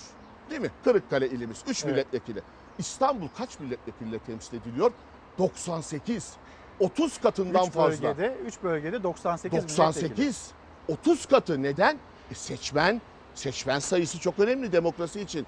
E siz şimdi 5000 üyesi olan bir il barosuyla 40-50 üyesi olan bir il barosunu eşitliyorsunuz. Böyle bir şey mümkün olabilir mi? Bir de bölüyorsunuz, parçalıyorsunuz. Ankara, İstanbul, İzmir'de büyük şehirlerde baroların gücünü azaltıyorsunuz. Ayrıştırma yaratır. Temsilde adaletsizlik yaratır diyorsunuz. Kesinlikle. Şunu da söyleyeyim. Bakın barolar, baroları bir siyasi enstrüman haline getirmek istiyorlar büyük şehirlerde. Yandaş baro yaratma gayreti maalesef adalete, savunmaya çok ciddi zarar verir. Barolar nedir? Barolar hak arama hürriyetinin ilk basamağıdır. Vatandaş baroya gider, adli yardım alır, ücretsiz. Kadın hakları merkezleri vardır, çocuk hakları merkezleri vardır, doğa hakları merkezleri vardır barolarda. Barolar bunun mücadelesini verir. Hukukun üstünlüğünün mücadelesini verir. Çünkü Türkiye'nin önceliği baro seçimleri mi? Türkiye'nin önceliği bu mu? Siz önce bağımsız tarafsız yargıyı tesis edin. Hakimler Savcılar Kurulu, Yargıtay, Danıştay, Anayasa Mahkemesi. Bunları bağımsız kılın, güçlü kılın. Bugün adalet sistemine güven kaldı mı? İfade özgürlüğünde, hukukun üst- üstünlüğünde, basın özgürlüğünde Uganda'nın gerisine düştük. Yani özgür olmayan ülkeler kategorisinde Türkiye neden? Adalet olmadığı için. Adaletin saç ayağı nedir? Sav, savunma, karar. Zaten savla yani iddia makamı savcıyla karar yargıcı ele geçirdiniz. Şimdi savunmayı, baroları ele geçirmeye çalışıyorsunuz. Adaletin durumu ne biliyor musunuz? 2019 rakamını vereyim size. Adalet Bakanlığı'nın rakamları bunlar. 4 milyon 256 bin faili meçhul dosyalar. 4 milyon 256 bin. Çözemiyor adalet hiçbir şeyi. baroları zayıflatarak tamamen adaleti yok edersiniz. Baroları bölmeyin. Baroları parçalamayın. Türkiye Barolar Birliği Başkanı Metin Feyzioğlu bugün gazetelerde de yer alıyor açıklamaları. Şimdi eğer hani diyalog kanallarını kapatmasalar, avukatlar ya da baro başkanları meclise gelseler AK Parti'den bir grup başkan vekilinin de bu düzenlemeye karşı e, durduğunu öğrenmiş olacaklardı demekte. Siz AK Parti'den e, bu düzenlemeye karşı olan grup başkan vekilinin ismini biliyor musunuz? Hani Sayın Feyzoğlu ismi açıklamadı. Ben size yönelteyim. Ya da böyle bir durum e, söz konusu mu? AK Parti'nin içerisinde de objektif vicdan sahibi özellikle birçok hukukçu milletvekili de bu düzenlemeye karşı. Adalet Bakanı'nın da ben karşı olduğuna inanıyorum. Ama siz avukatlar kanunu değişiklik yapıyorsunuz. Kiminle çalışmanız lazım? Öncelikle barolarla çalışmanız lazım değil mi? Barolar bir taslak gördü mü? Görmedi. Biz de görmedik. Şeklen Adalet şeklen- Bakanı biliyor muydu sizce? Bilmiyordu. Adalet Bakanı ne dedi? Ortada bir teklif yok ki dedi. Niye dedi bu tepkiyi gösteriyorsunuz? AK Parti'den de birçok kişi aynı söyledi. Ya ortada bir teklif yok ki dedi ama teklif olduğu biliniyordu. Bir çalışma olduğu biliniyordu. Ve gerçekten bir FETÖ projesini bugün teklif diye getirdiler. Bir il barosu, il baro başkanı il protokolünde yeri vardır. Bir ilde iki vali olur mu? Bir ilde iki defterdar olur mu? Bir ilçede iki kaymakam olur mu? Bir ilde iki maliye olur mu? Ne yapacaksınız peki mecliste şimdi komisyonlarda ele Adalet alınacak. Komisyonu Genel kurula gelinceye kadar siz ne yapacaksınız bunun hani çıkmasın diye muhalefet olarak? Şimdi Perşembe günü yarın 16.00'da Adalet Komisyonu toplanıyor. Önümüzdeki haftaya da bir kalabilir, kalmayabilir ama biz Adalet Komisyonu'nda bir kere çok güçlü bir şekilde tarihe not düşeceğiz. Çok güçlü olacak itirazımız. Çok sert mücadele edeceğiz adalet için. Çünkü biz avukatız. Biz avukatız her şeyden önce, hukukçuyuz. Avukat kimliğimizle, hukukçu kimliğimizle orada gereğini yapacağız. Genel kurulda da. Ha çoğunlukçu bir anlayış var bugün Türkiye'de. Parlamento da vesayet altında. Bakın yargı silah olarak kullanılıyor. Birçok insan tutuklu cezaevinde. Gazeteciler, akademisyenler, milletvekilleri, muhalefet. Şimdi yasama organını, parlamentoyu da silah olarak kullanıyorlar. İtiraz edenler sesini çıkartamıyor. Saraydan gelen teklif bu. Biz bunu savunmak zorundayız. Yürütmenin tahakkümü altında yasama da yargı da. Kuvvetler ayrılığı yok olursa her şey yok olur. Onun için bu sistem, asıl sorun bu sistemde. Yani Sistemle ilgili 11. Cumhurbaşkanı e, Abdullah Gül'ün açıklamaları var. Ona geleceğiz ama izleyicilerimizle bir haberi paylaşmak istiyoruz. 15 Temmuz şehit yakınları ve gazileri e, onların beklentileri var. Hani bir fon oluşturulmuştu ve bu fondan kendilerinin de faydalandırılması bekleniyordu. Hala faydalanamadıkları gibi bu fondaki paranın eridiği bilgisi var ve bu da yine siyasetin sıcak başlıklarından bir tanesi. Aktaralım, öyle sürdürelim sohbetimizi. 15 Temmuz şehit ve gazileri için toplanan paralar. Nerede bu paralar? 38 milyon uçmuş nereye gittiği belli değil. 15 Temmuz şehit yakınları ve gaziler için toplanan bağış parasının 7 ay içinde 38 bin lira eksilmesi CHP liderinin de gündemindeydi. Kılıçdaroğlu Cumhurbaşkanı'nı hedef aldı. Vatandaş bunlara bağış yaptı. Ama sen sarayda oturan zat aldın bu parayı yedin. Toplam 338 milyon 971 bin 731 TL ve 97 kuruş tek hazine kurumları hesabına aktarılmıştır. Hazine tek hesabında tutulan bağış parasının bir süre sonra da Türkiye Şehit Yakınları ve Gaziler Dayanışma Vakfı'nın hesabına aktarıldığını açıkladı iktidar. CHP'nin sert eleştirilerine Zehra Zümrüt Selçuk para nemalandırılıyor diyerek yanıt verdi. Para şehit yakınları ve gaziler için harcanacaktır. Tek kuruşuna dokunulmadığı gibi para nemalandırılmıştır. 251 şehit var. 2000 küsür gazi var. Toplanan bir para var. 338 milyon lira. Ama bakıyorsunuz 7 ayda da 38 bin lira azalıyor. Bu para niye azalır? Artması gereken bir para. Bakanın nemalandırıyoruz demesine rağmen bağış parasının 7 ayda azaldığı ortaya çıktı. Aralık ayında Cumhurbaşkanı Yardımcısı Fuat Oktay toplanan miktarı 338 milyon 971 bin lira olarak açıklamıştı. Aile Çalışma ve Sosyal Politikalar Bakanlığı ise hesapta 338 milyon 933 bin lira var dedi. CHP'li Murat Emir'in soru önergesine verilen yanıtta bakanlığın açıkladığı rakam 7 ay önce Fuat Oktay'ın açıkladığı rakamdan 38 bin lira az. Uçmuş nereye gittiği belli değil. O günün dolar kuruyla bugün top, bugün hesapladığımızda 600 milyon lira. Nerede bu para? Kılıçdaroğlu bağış parasının aylar içinde azalması değil artması gerektiğini söyledi. eksilmesinin nedenini sordu. Neden şehit yakınları ve gazilere dağıtılmadığını. Bu Emniyet Genel Müdürlüğü'nün Beşiktaş saldırısında hayatını kaybeden polisler için yaptığı bir anma. Onlar için toplanan 52 milyon ne oldu? CHP lideri 15 Temmuz şehit yakınları ve gazilerle Beşiktaş saldırısında şehit düşen polisler için toplanan bağış paralarını gündemden düşürmüyor. Aile, Çalışma ve Sosyal Politikalar Bakanı Zehra Zümrüt Selçuk ise sessiz. Hakkı olana hakkı teslim edilmediği için soruyorum. Adalet vicdanı için soruyorum. Hayatını kaybedenlerin hakkı için soruyorum. Beylerde tık bile yok tık. Çalışma Bakanı bu paranın nemalandırıldığını söylemişti. 7 ayda bu paranın e, azaldığını e, gözlemliyoruz. CHP Ankara Milletvekili Murat Emir'in e, sorusundan e, yanıtla. Ne dersiniz? Ee, şehit ailelerimiz ve gazilerimiz için milletimiz bağış yaptı. Paralar toplandı. Hem 15 Temmuz için hem Beşiktaş terör saldırısı için başka birçok para toplanıyor. Bu paralar nerede? Niye dağıtılmıyor ailelere, gazilere? Soruyoruz haklı olarak. Milletin milletin verdiği paranın her kuruşunu iktidar millete vermek zorunda. Nerede bu paralar? Niçin dağıtılmıyor?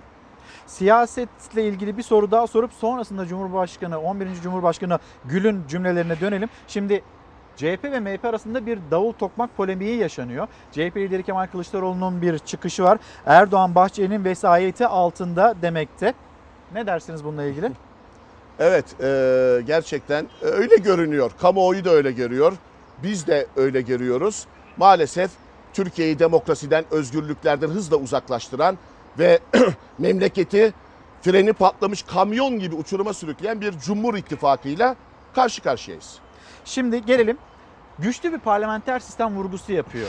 Parti devleti vurgusu yükseltiyor Abdullah Gül. Bir yandan da güçlü parlamenter sisteme geri dönülmesi gerektiğini hatırlatıyor. Böyle bir hani bir reçete sunuyor. Nedir bu güçlü parlamenter sistem? Çok teşekkür ederim. Çok önemli bir soru bu. Barolarla ilgili bir cümle söyleyip geçeceğim. Buyurun. Barolar hukuk devletinin doğal savunucularıdır, koruyucularıdır. Baroları bir siyasi enstrüman haline getirmeyin, bölmeyin. Bunu söyleyeceğim. Güçlü parlamenter sistem vurgusunu Genel Başkanımız uzun zamandır yapıyor. İyi Parti Genel Başkanı Sayın Akşener uzun zamandır yapıyor. Bizler sürekli söylüyoruz. Referandum sürecinden bu yana. Türkiye'nin bugün sorunlarının ağırlaşmasının temeli işsizlik büyüyorsa, yoksulluk büyüyorsa, ekonomik kriz derinleşiyorsa sistemden kaynaklanıyor. Bir keyfilik var, bir tek adam rejimi var, monokrasi var. Şimdi güçlü parlamenter sistem ne demek? Bu daha önceki bir parlamenter sistem değil Türkiye'de yaşanan. Bugün kıta Avrupa'sının güçlü ülkelerin uyguladığı bir sistem. Ne olacak güçlü parlamenter sistemde? Bir kere Cumhurbaşkanı partiler üstü olacak, tarafsız olacak. Devletin sigortası olacak. 83 milyonu kucaklayacak. Temsil noktasında olacak Avrupa'da olduğu gibi. Başka ne olacak? Parlamentoya karşı, meclise karşı sorumlu bir hükümet olacak. Güçlü başbakan olacak. Sayıştay her türlü denetimi yapabilecek. Bugün Sayıştay'ın raporları elekten geçirilip meclise geliyor. Mecliste kesin hesap komisyonu kurulacak. Muhalefetten bir temsilci onun başkanlığını yapacak. Milletin parasının her kuruşu millete hesap olarak verilecek. Bu sistemi nasıl adlandırıyorsunuz peki şimdi siz? Cumhurbaşkanlığı hükümet sistemini. Bir tek adam rejimidir bu. Şu anda bir saray hükümeti, bir hanedan devleti. Buna hukukçular monokrasi diyor. Demokrasi değil. Monokrasi yani bir kişinin egemenliği. Kuvvetler ayrılığı yok bu sistemde. Bu sistemde hukuk devleti yok. Güçlendirilmiş parlamenter sistemde gerçek anlamda bir hukuk devleti tesis edilecek. Gerçek anlamda. Sonra ne olacak? Örneğin Şimdi bu cümleleri mesela özür dilerim. Bu cümleleri şimdi e, Abdullah Gül'den duyuyoruz. Ahmet Davutoğlu'ndan e, duyuyoruz ya da AK Parti'den kopmuş olan ve partileşme çalışması içine girmiş olan isimlerden duyuyoruz. Peki bu süreç içinde onların yeterince ses çıkartmamış olmasına ne diyorsunuz? Önemli olan bakın bugün bugün vicdanı olan, objektif olan, memleketini seven herkes bir gerçeği görüyor. Vatandaş da görüyor. Bugün bir referandum olsa inanın %70'lerde çıkar. Güçlendirilmiş parlamenter sistem. Bu sistemin büyük bir hata olduğunu herkes gördü. Cumhurbaşkanlığı makamının örtüsü altında otoriter bir sistem meşrulaştırıyor. Bakın güçlendirilmiş parlamenter sisteme bir örnek vereceğim. Somut bir örnek. Bunlar önemli. Eskiden ne oluyordu bizim eski sistemde? Meclis toplanıp başbakanı düşürebiliyordu.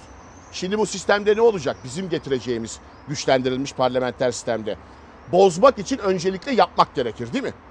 Meclis salt çoğunlukla yeni bir başbakan üzerinde uzlaşamıyorsa, yeni bir başbakan ortaya koyamıyorsa mevcut başbakanı düşüremeyecek. Bu Almanya'da var. Kurucu güvensizlik oyu deniyor buna. Yapıcı, kurucu. Yani dünyayı yeniden keşfetmeye gerek yok. Kıta Avrupa'sının güçlü devletlerine bakın. Hepsi güçlendirilmiş, rasyonelleştirilmiş parlamenter sistemle yönetiliyor. Biz ilk seçimde iktidar olacağız. Liyakat ve adalet temelinde devleti yapılandırdıktan sonra toplumsal büyük bir uzlaşmayla, yeni bir anayasayla güçlendirilmiş parlamenter sisteme geçeceğiz. Şimdi kısa kısa gitmek istiyorum. Ee, yarından itibaren bir maraton başlıyor. Türkiye Büyük Millet Meclisi'nde meclis başkanlığı yarışı. Ee, AK Parti ismini belirledi. Cumhuriyet Halk Partisi'nde e, isimler belli mi? Bizim meclis başkan vekilimiz, Evet. e, Kocaeli milletvekilimiz Sayın Haydar Akar. Şimdi peki kurultay meselesi o da çok konuşuluyor. Bu ayın sonunda yapılmalı mı, yapılmamalı mı? Bununla ilgili itiraz sesleri de e, yükseliyor. O kurultayı da biraz bize anlatır mısınız? Siz yapılmalı diyenlerden misiniz? Tabii ki. Şimdi Türkiye'nin sorunları çok ağırlaşıyor. İşsizlik büyüyor. Bak çok en önemli sorun bugün Türkiye'de. Biz iktidara yürüyoruz. Onun için iktidar kurultayımızı gerçekleştirip hep birlikte önümüzü görmemiz lazım. İlçe ve il kongrelerimiz tamamlandı. Çok oldu tamamlanalı. Şimdi parti meclisinin de yenilenmesi gerekiyor. Ee, kadrolarda bir değişim önemli. Genel başkanlık sorunumuz yok. Genel başkanımız çok güçlü. Referandum sürecinden bu yana Türkiye'nin önünü açıyor. Büyük Tek bir adaylı mı olur Demo- acaba? Aday çıkabilir. Bugün biliyorsunuz bizde yüzde beş imza yeterli aday olabilmek için. Başka hiçbir partide, bir kurultayda bunu göremezsiniz. Bizde genel başkanlık için de aday çıkabilir. Parti meclisine de adaylar olacak. Kurultayımızı tabii ki yapacağız. Zaten Yüksek Seçim Kurulu siyasi partilerin kongreleri, kurultayları yapılabilir diye karar almıştı. Sağlık Bakanlığı yapabilirsiniz dedi. Doğal ve seçilmiş üyelerimizle ve tabii ki aday olacak partilerimizle, e, eski genel başkanlarımızla çok güçlü, güzel bir kurultay yapacağız. Tabii ki isterdik tüm üyemizle, halkla birlikte yapalım. Tamam nasıl Ama gerçekleştireceksiniz? Yaşadığımız yani kalabalık olağanüstü- olmayacak bir kere. Kalabalık olmasına izin vermeyeceksiniz. Bilkent O kurultay nasıl gerçekleşecek? tabii ki açık havada yapacağız. Açık havada yapacaksınız. Açık havada yapacağız. Bilkent Odeon'da büyük bir amfiteyatroda yapacağız. Ee, yaklaşık 4000 kişilik. Dışarıda çok büyük bir fuaye alanı olacak. Orada e, çok sayıda e, sandık, kabinler, oturma yerleri, dev ekranlar, e, doğal ve seçilmiş delegelerimiz e, içeride olacak. E, divan oluştuğunda ve kurultay başladığında E, hem insan sağlığını e, en yüksek özeni gösteren hem de iktidara yürüyen bir kurultayı gerçekleştireceğiz. Ki Hı- önümüze bakalım. Hızlı hızlı sorayım. Sizce e, Türkiye'nin en önemli gündem maddesi ne? Bugün için mi soruyorsunuz? Bugün için. Ekonomik kriz. Esnaf çok zor durumda. Çiftçi çok zor durumda. Kobiler, işletmeler çok zor durumda. Emekliler ve işsizlik çok büyüyor. Siyaset Ek- bununla ne kadar ilgileniyor? Ama şunu belirteyim. Siyaset biz muhalefet olarak biliyorsunuz özellikle ana muhalefet olarak çözüm önerilerimizi çok somut olarak ortaya koyuyoruz. Madde madde sayıyor genel başkanımız. Hemen hemen her grup toplantısında, her platformda. Ama şunu da belirteyim bir hukukçu olarak. Ekonomik krizi de, siyasi krizi de yaratan aslında hukuk devletinden uzaklaşmamız, adaletten uzaklaşmamız. Her zaman söylüyoruz. Adalet olmazsa ekonomik büyüme de olmaz. Aş, iş, ekmek de olmaz. Yani bir ekonomi, iki e, Adalet. hukuk mu? Adalet diyorsunuz. Halkın ekmeğidir adalet. Erken seçim bekliyor musunuz? Bu tamamen bir kişinin verebileceği bir karar. Biliyorsunuz Ama sizdeki beklenti ya da şöyle bir siyaset zeminine baktığınızda biz iktidar kurultayımızı gerçekleştireceğiz. Ve biz hazırız ama bunun kararını verebilecek olan biz değiliz. Meclis de değil. Biliyorsunuz mecliste 360 gerekiyor. 360 milletvekilinin karar vermesi lazım ki muhalefette böyle bir oran yok. Onun için Cumhurbaşkanı Erdoğan bir kişi buna karar verebilir. Ama vatandaş geçim derdinde, seçim derdinde değil. Vatandaşın sorunlarını çözmemiz lazım. Meclise gidip gelirken az önce de paylaştık işte AK Parti Grup Başkan Vekillerinden birisinde yine çıktı. Ee, bu koronavirüs testinin pozitif çıktığı açıklandı. E, HDP grubunda gördük, HDP'li milletvekiller de gördük. İşte basın kulüsünde, çay ocağında bir arkadaşımız da çıktı. Kameraman e, abilerimiz var, onlar da çıktı mecliste çalışan ağırlıkla. Siz meclise gidip geldiğinizde bunun endişesini yaşıyor musunuz? Çünkü mecliste bir virüs var ve dolaşımda. Ya da nasıl koruyorsunuz kendinizi? Biz görevimizi yapmak zorundayız. Seçilmiş insanlar olarak, milletvekilleri olarak komisyonlarda görevimiz var, genel kurulda görevimiz var. Ee, açık havada yapalım meclisi, açık havada çalışalım mümkünse ama e, mümkün değil e, tabii. Yani bir endişe var tabii insanlarda ama e, o endişe çok önemli değil. Önemli olan çalışmamız, meclisin doğru çalışması. Nasıl koruyorsunuz peki? Ve- Kendinizi nasıl koruyorsunuz? Yani Şöyle bir maske, etrafınıza baktığınızda düzenli- kurallara çok fazla uyulmadığını Yani- görüyoruz. Vatandaşlar da bundan böyle e, muzdaripler. Siz nasıl hani koruyorsunuz kendinizi? Çünkü e, sürekli vatandaşla iç içe olmanız gerekiyor. E, kalabalık ortamlarda, kapalı ortamlarda olmanız gerekiyor. Kapatırken hem nasıl korunduğunuzu hem de e, uyarılarınızı dinleyelim. Şimdi bir kere tabii Sağlık Bilim Kurulu'nun kararlarına çok dikkat ediyoruz, uyuyoruz. Yani maskemizi düzenli olarak takıyoruz. Sürekli el temizliğine özellikle çok dikkat ediyoruz. Mümkün olduğunca sosyal mesafeyi korumaya çalışıyoruz ama mümkün olduğunca korumak her zaman e, mümkün olmuyor. Tabii çalışmaya devam edeceğiz. Meclisin çalışması çok önemli ama bu şekilde değil. Çoğunlukçu, e, dayatan bir anlayışla değil. Benim çoğunluğum var, ben baroları da bölerim, ben demokrasiyi de yok ederim, istediğimi yaparım, kıdem tazminatını da kaldırırım. Bu değil. Çoğulcu demokrasi. Temel ilkemiz bu olmalı. Çoğulcu demokrasi. Muhalefetle konuşacaksınız, ilgili meslek Evet. odalarıyla konuşacaksınız. Birlikte çalışacağız, birlikte. Efendim çok teşekkür ederim. Cumhuriyet Halk Partisi Genel Başkan Yardımcısı, Hukuk İşlerinden sorumlu Genel Başkan Yardımcısı Muharrem Erkek'le konuştuk. Hem gündeme baktık hem de bu çoklu barolar sistemiyle ilgili e, itirazı var. CHP'nin ve muhalefetin neden itiraz ettiğini Muharrem, e, Muharrem İnce bizimle paylaştı. Şimdi aynı zamanda Muharrem Erkek düzeltiyorum. Şimdi aynı zamanda bir mola vereceğiz. Döndüğümüzde esnafımızı konuşmak istiyoruz. Çünkü bir ay geçti 1 Haziran'dan 1 Temmuz'a. Esnafımız ne yaptı? Esnafımız kirasını ödeyebildi mi? Faturalarını ödeyebildi mi? Sıkıntıları vardı giderildi mi? Ya da ne kadar kredilerden, desteklerden faydalandı? Yanında çalışanların SGK primlerini ödeyebildi mi? Biraz esnafımızı konuşmak istiyoruz. Bir mola sonra burada buluşalım. Efendim bir kez daha günaydın. Erkan Geyik Çanakkale'den yazmış. Esnafım.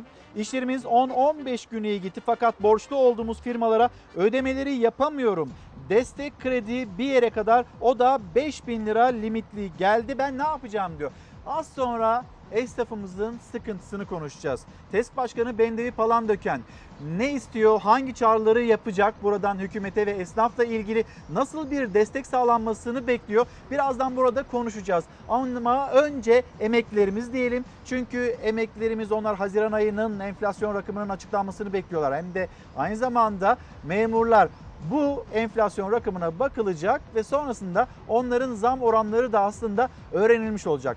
Birincisi bu. Bir diğeri de biliyorsunuz emeklerimizle ilgili bir ikramiye ödemesi yapılıyor ve iki senedir yaklaşık iki senedir de bin lira ama o bin liranın artık yavaş yavaş yukarıya çıkartılması gerektiğini de savunuyor e, muhalefet ya da milletvekilleri. İşte emeklilerimiz ve onların yaşadığı sıkıntılar. Emekli aylıklarına yapılan Temmuz zammının emekliler haftasına denk gelmesi ve fakat bu zammın gerçek fiyat artışlarıyla, enflasyonla, ekonomik krizle uzaktan yakından ilgisi olmadığını trajikomik bir gerçektir. Yıllarca alın teri akıttılar, emekli oldular ama emeklerinin karşılığını alamadıkları için eylemdeler.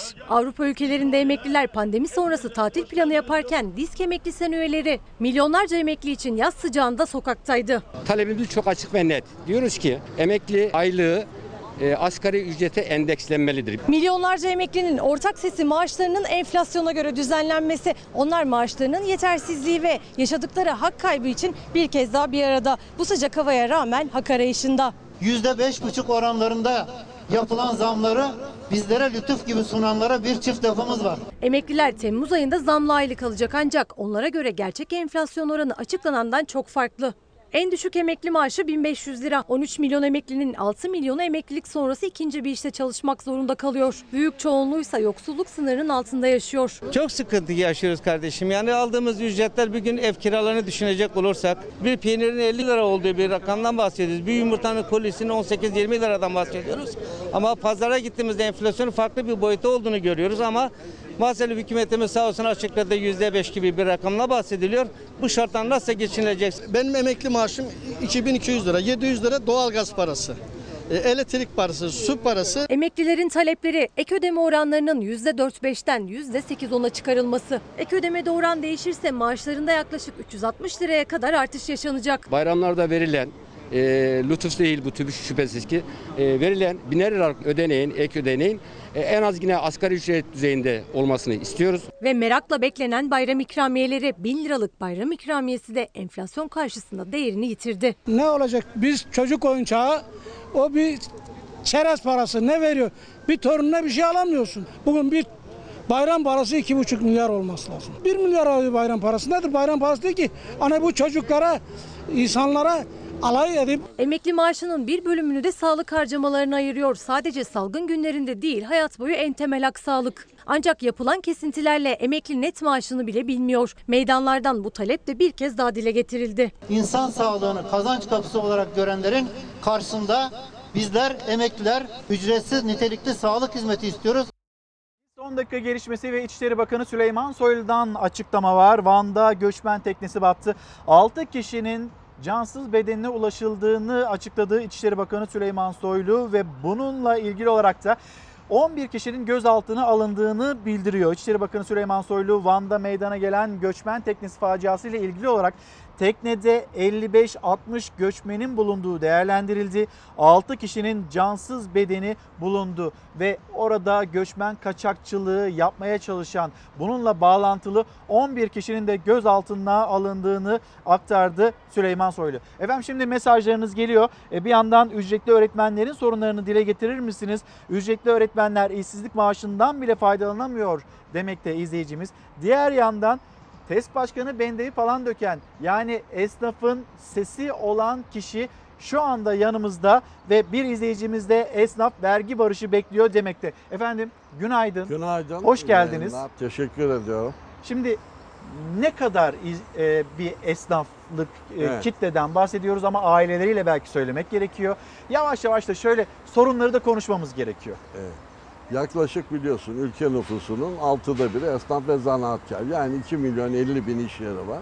Burada e, mülk sahipleri yani işletmeciler, yanında çalışanlar aileleriyle topladığınız zaman 15-16 milyon. Yani Türkiye'nin omurgası, temeli. Esnaf zanaatkar dediğiniz ülkenin güzellikleri, çeşitliliği, güvenliğiniz. Esnaf olmasa sanayici, tüccar olmaz. Çünkü temel taşı, bas, birinci basamak. Ama esnaf sanatkarın şu anda da tahmin ediyorum sizin sorularınızla birlikte esnafın da e, neler olacak, ne oldu, bizim bu borçlar ertelenecek mi başkanım? Tam da onu soracağım. Aslında şimdi tam bir ay oldu. 1 Haziran'da bazı kısıtlamalar kalktı. Ee, ne oldu? 65 yaş üstü işletme sahipleri mesaiye başladı. Kafeler, pastaneler, restoranlar, kıraathaneler, çay bahçeleri, dernekler, lokaller, yüzme havuzları, kaplıcalar hizmet vermeye başladı. Yine dinlenme tesisleri faaliyete geçti. Bir ay oldu. Bugün itibariyle de şimdi işte düğün salonlarının açılacağı bilgisini yine izleyicilerimizle paylaşalım. O düğün salonları açılacak, nasıl yapılacak o düğünler birazdan bunu detaylandırırız ama işte sinema, tiyatro, gösteri merkezleri bu işletmelerde bugün itibariyle faaliyetler başlayacak. Aynı zamanda internet kafeler ve elektronik oyun yerlerinde de e, faaliyetlerin bugün itibariyle başlayacağını söyleyeyim. 1 Haziran'dan bugüne kadar esnaf işte faturasını ödeyebildi mi? Kirasını ödeyebildi mi? Yanında SGK ile çalıştırdığı çalışanın o primlerini ödeyebildi mi? Esnaf ne durumda? Evet gerçekten de çok güzel bir soru. Esnafın durumunu zaten siz e, özetliyorsunuz. Esnafın durumu şu anda borçlarıyla mücadele ediyor. Açılan sektörlerdeki işletmeler veyahut açılacak, bugün itibariyle açılacak sektör işte düğün sektörü. Biliyorsunuz e, gerçekten de önemli bir sektör. Neredeyse 415 meslek dalına ihtiyacı olan bir iş. Çiçekçisinden kuyumcusuna, e, kiracılayacağı evden tutun işte alacağı mobilyaya, e, mutfak gelişlerine gerçekten düğün sektörü çok önemli. Açılan sektörler arasında biliyorsunuz kahvehaneler. Ama kahvehanelerde şikayet daha da arttı. Çünkü kahvehaneye giden kimse kalmadı. Gidip çay içmek için or- orada oturmaya. Orada en az küçük oyunlar oynanır. Kağıt, iskambil gibi, e, okey gibi, Ama virüs tavla gibi. nedeniyle değil mi? Hani bunlar virüs oynanmasın nedeniyle denildi. oynanmasın dedi ama kahvehaneler açıldı. İnternet e, kafeler biliyorsunuz bugün itibariyle açılacağız, göreceğiz. Esnafın bugüne kadar ki geçen süreç biliyorsunuz Ocak ayında başlayan ama Mart'ta ülkemizde hissedilen ama hep konuşulan. İnsanlar mallarını aldılar. Sezon, bir sezonu kaybediyorsunuz. Yani şimdi e, kışlık giyeceklerden yazlık kıyafete geçiş dönemi Mart, Nisan, Mayıs, Haziran. İnsanlar gitti üst baş aldılar. İşte ayakkabı aldılar. E, bu yine denizle ilgili malzemeler aldılar. Borçlandılar. Dükkana koydular. Ama bunların iş yapıp da bu borçlarını ödeyeceği 3 ay biliyorsunuz e, bu koronavirüsü nedeniyle bu işletmeler iş yapamadı. Yani insanların elinde mal, rafta mal, depoda mal ama borç orada. Devlet biliyorsunuz destekledi, kredi verdi. Yeterli destekledi mi? Efendim? Yeterli destekledi mi? Yani e, mümkün olduğunca hem kefalet kredi kefalet kooperatifleriyle hem de biliyorsunuz son 50 bin lira 25 artı 25 ile birlikte e, zaten 500 bine yakın esnaf kefalet kooperatifinden kredi kullanıyordu. Onun dışında hiç borcu olmayan veya ilk defa müracaat edenlere böyle bir kredi olanağı sağlandı. İnsanlar zaten 3 aydır kapalı. Bu paraya alan 50 bin liranın tamamını alan var, 25 bin lira alan var, 5 bin lira var, 10 bin lira var. Dolayısıyla herkesin bu krediyi aldığı anda elektrik, su, doğalgaz paraları birikti. İş yeri kiraları birikti. Bu para belki de bir can suyu oldu. Yani evine en azından tenceresini kaynatacak hale dönüştü. Ama bunlarla Aldığı borcunu, borç para, can suyu tabii. oldu. E şimdi ne oldu? Nasıl ödeyecek şimdi? Şimdi ne oldu? 3 ayda oldu. E şimdi bu ay biliyorsunuz gelir vergisinin ikinci dilimini ödemek durumunda. SSK Bağkur primlerini ödemek durumunda. Biz devletimize şunu söyledik. Sayın Cumhurbaşkanı'na, Sayın Maliye Bakanımıza, Ticaret Bakanımıza, İçişleri Bakanımıza yani bizle ilgili bütün bakanlara. Bizim doğrudan nakit ihtiyacımız var. Yani 3 yılını doldurmuş bir esnaf. Devletine vergisini vermiş, Bağkur, SSK primlerini yatırmış bir esnafa. Bir en azından geri dönüşsüz bir para verilse, yani 10 bin lira, 20 bin lira en azından bir motive olur, moral olur. Biz bu arada ne yaptık? İşte esnafın bu taleplerini dile getirdik. Siz Ee, bu talepleri dillendirdiniz, Evet. bakanlara, yetkili yerlere götürdünüz. Ama sonuç? Sonuç netice itibariyle kredi bölümünü çözebildik. Tam manasıyla mı diyeceksiniz? E, Evet. borcu olanlar alamadılar. Zaten durum iyi olanlar içinde bu verilen miktarlar yeterli değil. Dolayısıyla verilen kredi küçük mikro işletme yani küçük esnafsa gerçekten önemli bir ihtiyacını giderdi. Ama günü geldi. Biz diyoruz ki SSK primleri bu aldığımız borçlar ötelensin, ödemeyelim demiyorum. En azından önümüzdeki yıla kadar bir önümüzü görelim. Kapalı dükkanla şimdi açılan müesseseler, insanlar gidip restoranda, lokantada, kahvehanede veya pastanede ilişkilerini o kadar sınırlı tutuyorlar ki. Yani 10 masalık yerde 2 masa yok. Dolayısıyla bir fiil böyle iş ticaretin önündeki engeller kalkmadığı için insanlar yanındaki çalıştırdıklarıyla birlikte mağdur durumdalar. Yani bu saydığınız bu sektör bir kahvehane dediğinizde dört kişi istihdam ediyorsunuz. İlker Bey. Dört Ve kişi. orayı da hızlı geçmeyelim. Evet. Yani kıraathane sahipleri, bu küçük oyunlar dediniz siz. Evet. Bu oyunlar oynanmayınca ne oluyor mesela? E, kahveye de müşteri gelmiyor. Kahveye gelir mi? Niçin gelsin? Gelmesi için bir sebep lazım. Bu Evet. iznin bir an önce çıkması Bir- bir için an siz evvel- devreye girdiniz bir mi? An, tabii. Hem İçişleri Bakanlığımızı zaten açılan müesseselerin birçoğu bizim taleplerimizle, Sayın Cumhurbaşkanımızla olan iletişimimizle yazmış olduğumuz mektuplar neticesinde ilgili bakanlarla yazmış olduğumuz ve her zaman e, telekonferans sistemiyle e, her hafta Ticaret Bakanımızla e, bu konuları görüşüyoruz. İçişleri Bakanlığımızla görüşüyoruz. Çalışma Bakanımızla görüşüyoruz. Şimdi biliyorsunuz Efendim çok özür dilerim. Esnafın desteklenişiyle ilgili 1 milyon 267 bin esnafa e, finansman desteği sağladık dedi. AK Parti sözcüsü Ömer Çelik. Hemen bir Ömer Çelik'in cümlelerine bakalım. Ne kadarlık bir e, destek, finansal destek sağlanmış. Aktaralım öyle devam edelim. Vatandaşımızın zarar görmemesi için çeşitli sektörler desteklenmeye devam edildi. Bütün bu tedbirlerin toplam tutarı bugün itibariyle 280 milyar liraya ulaşmıştır. Bireysel ihtiyaç, ihtiyaç desteği, esnaf kredisi, işe devam kredisi desteğiyle 6 milyon 755 bin vatandaşımıza, e, 1 milyon 267 bin esnafımıza ve 205 bin 227 firmamıza toplam 228 milyar 433 milyon e, finansman desteği sağlanmıştır. Tabii bu di- dinamik bir süreç. Aynı şekilde avantajlı tüketici kredileri oluşturulmuştur. Pek çok alanda bu avantajlı tüketici kredilerinin yansımaları olmuştur. Reel sektörün daha iyi işlemesi, canlanması için. Bu dinamik süreçle ilgili olarak Hazine ve Maliye Bakanlığımız süreci anlık olarak e, takip ederek gereken tedbirleri alıyor, gereken teşvikleri e, oluşturuyor. Bu sürecin nasıl yönetildiğini soracağım size. Ee, aynı zamanda CHP İzmir Milletvekili Bedri Serter dün meclisin de gündemine getirdi. Esnaf destek paketi bekliyor. 16 milyon insanı tefecilere mahkum etmeyin. Yükselttiği e, cümle, mesaj buydu. Gerçekten de çok önemli. Ne yapılması lazım? Biraz evvel benim söylediğim gibi yeni bir paketle bu borçların ötelenmesi, yine tekrar bir krediyle beslenmesi. Çünkü bunlar yoksa devletten iş isteyecek. Asgari ücretten verse 2 milyon esnafa e, çok önemli bir miktar yapacak. Yani bir koyundan iki poz çıkmayacak.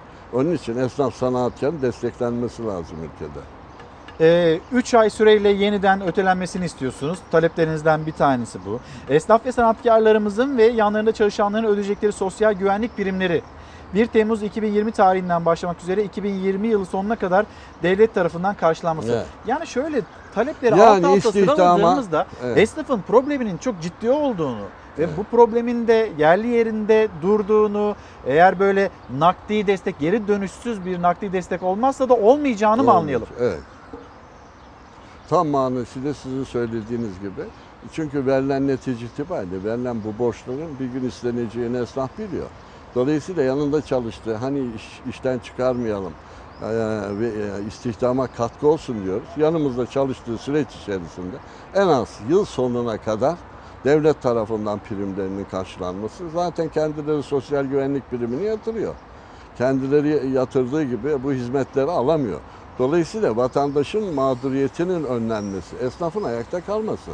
Eğer e, siz esnafın her kapanan kepenkte en az bir aileyi bir kere 5 kişilik bir nüfus olarak hesap ettiğiniz zaman yakınlarıyla birlikte çal 10 kişi aç kalacak. Bu dükkanların açık kalmasının çok basit tedbirlerle ayakta kalması sağlanacak. Yani devlet karşılıksız her esnafa en azından iş yeri e, dükkan kirasına e, destek olursa, devletin alacağı stopaj vergisini kaldırırsa yüzde yirmi civarında. Yani 5 milyon liraysa kirası e, bin lirasını da götürüp e, kira stopajına yatıyor. Devlet bunu bir yıl almasa, dolayısıyla vermiş olduğu kredileri bir yıl do- dondursa, biz 3 ay diyoruz, 3 ay sonra tekrar aynı şeyleri söyleyeceğiz. Ne diyeceğiz? Ödeyemiyoruz diyeceğiz. Üst üste geldi diyeceğiz. 1 milyon esnaf kredilendi. Bunun tamamı küçük esnaf değil, mikro ve makro ölçekli. Yani bütün Türkiye'deki e, küçük sanayi sitesinin aldığı da aynı şekilde. Dolayısıyla bunların tamamını devletin e, küçük pansumanlarla bu yaraların iyileşeceği, dolayısıyla da zaman içerisinde esnaf sanatkar tekrar bu geri dönüşümlü e, aldığı parayı ödeyeceğini e, biz zaten her zaman söylüyoruz. Biz diyoruz ki biz bu güne kadar vatandaşın ayakta kalmasını sağlayan kesim. Esnaf bu demek.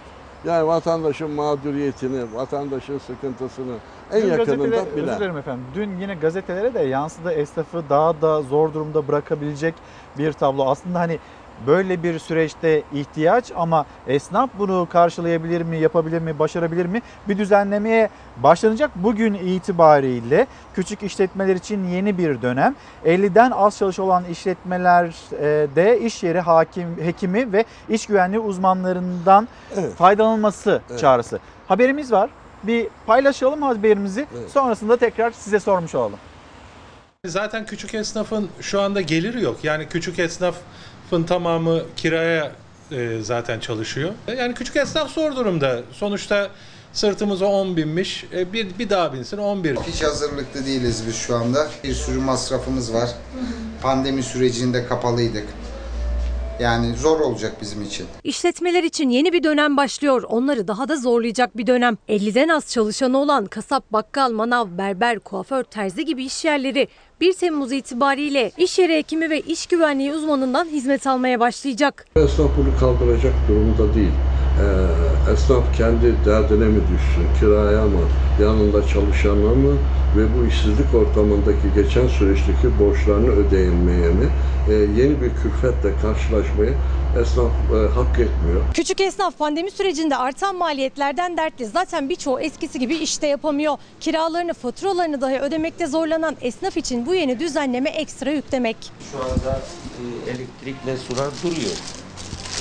Bu geçen ayın Şu eldivenin e, paketini 17 liradan alıyordum. Şu anda 55 lira. Yani 3 3,5 3,5 katına çıktı. Esnaf salgın boyunca zaten zor zamanlar geçirdi. Birçok iş yeri aylarca kapalıydı. Kredilerle ayakta kalmaya çalışan esnaf bu yeni düzenlemeye sıcak bakamıyor. TESK Başkanı Bendevi Palandöken de erteleme talep etti. Verilen kredilerin geri dönüşü başladı. E, tabii insanlar iş yapamadı biliyorsunuz yılın ilk başından beri e, süren bir sıkıntılı dönemdi. Ve şimdi ödeme dönemi başladı. Bizim hükümetten talebimiz en az bunları e, yıl sonuna kadar ötelenmesi. eskiden 3 kişi çalışıyordum. Şimdi tek başıma çalışıyorum. Yani tek koltuk olarak, tek dükkan sahibi olarak mecburen tek başıma. Yani ya kapatacağım ya çalışacağım.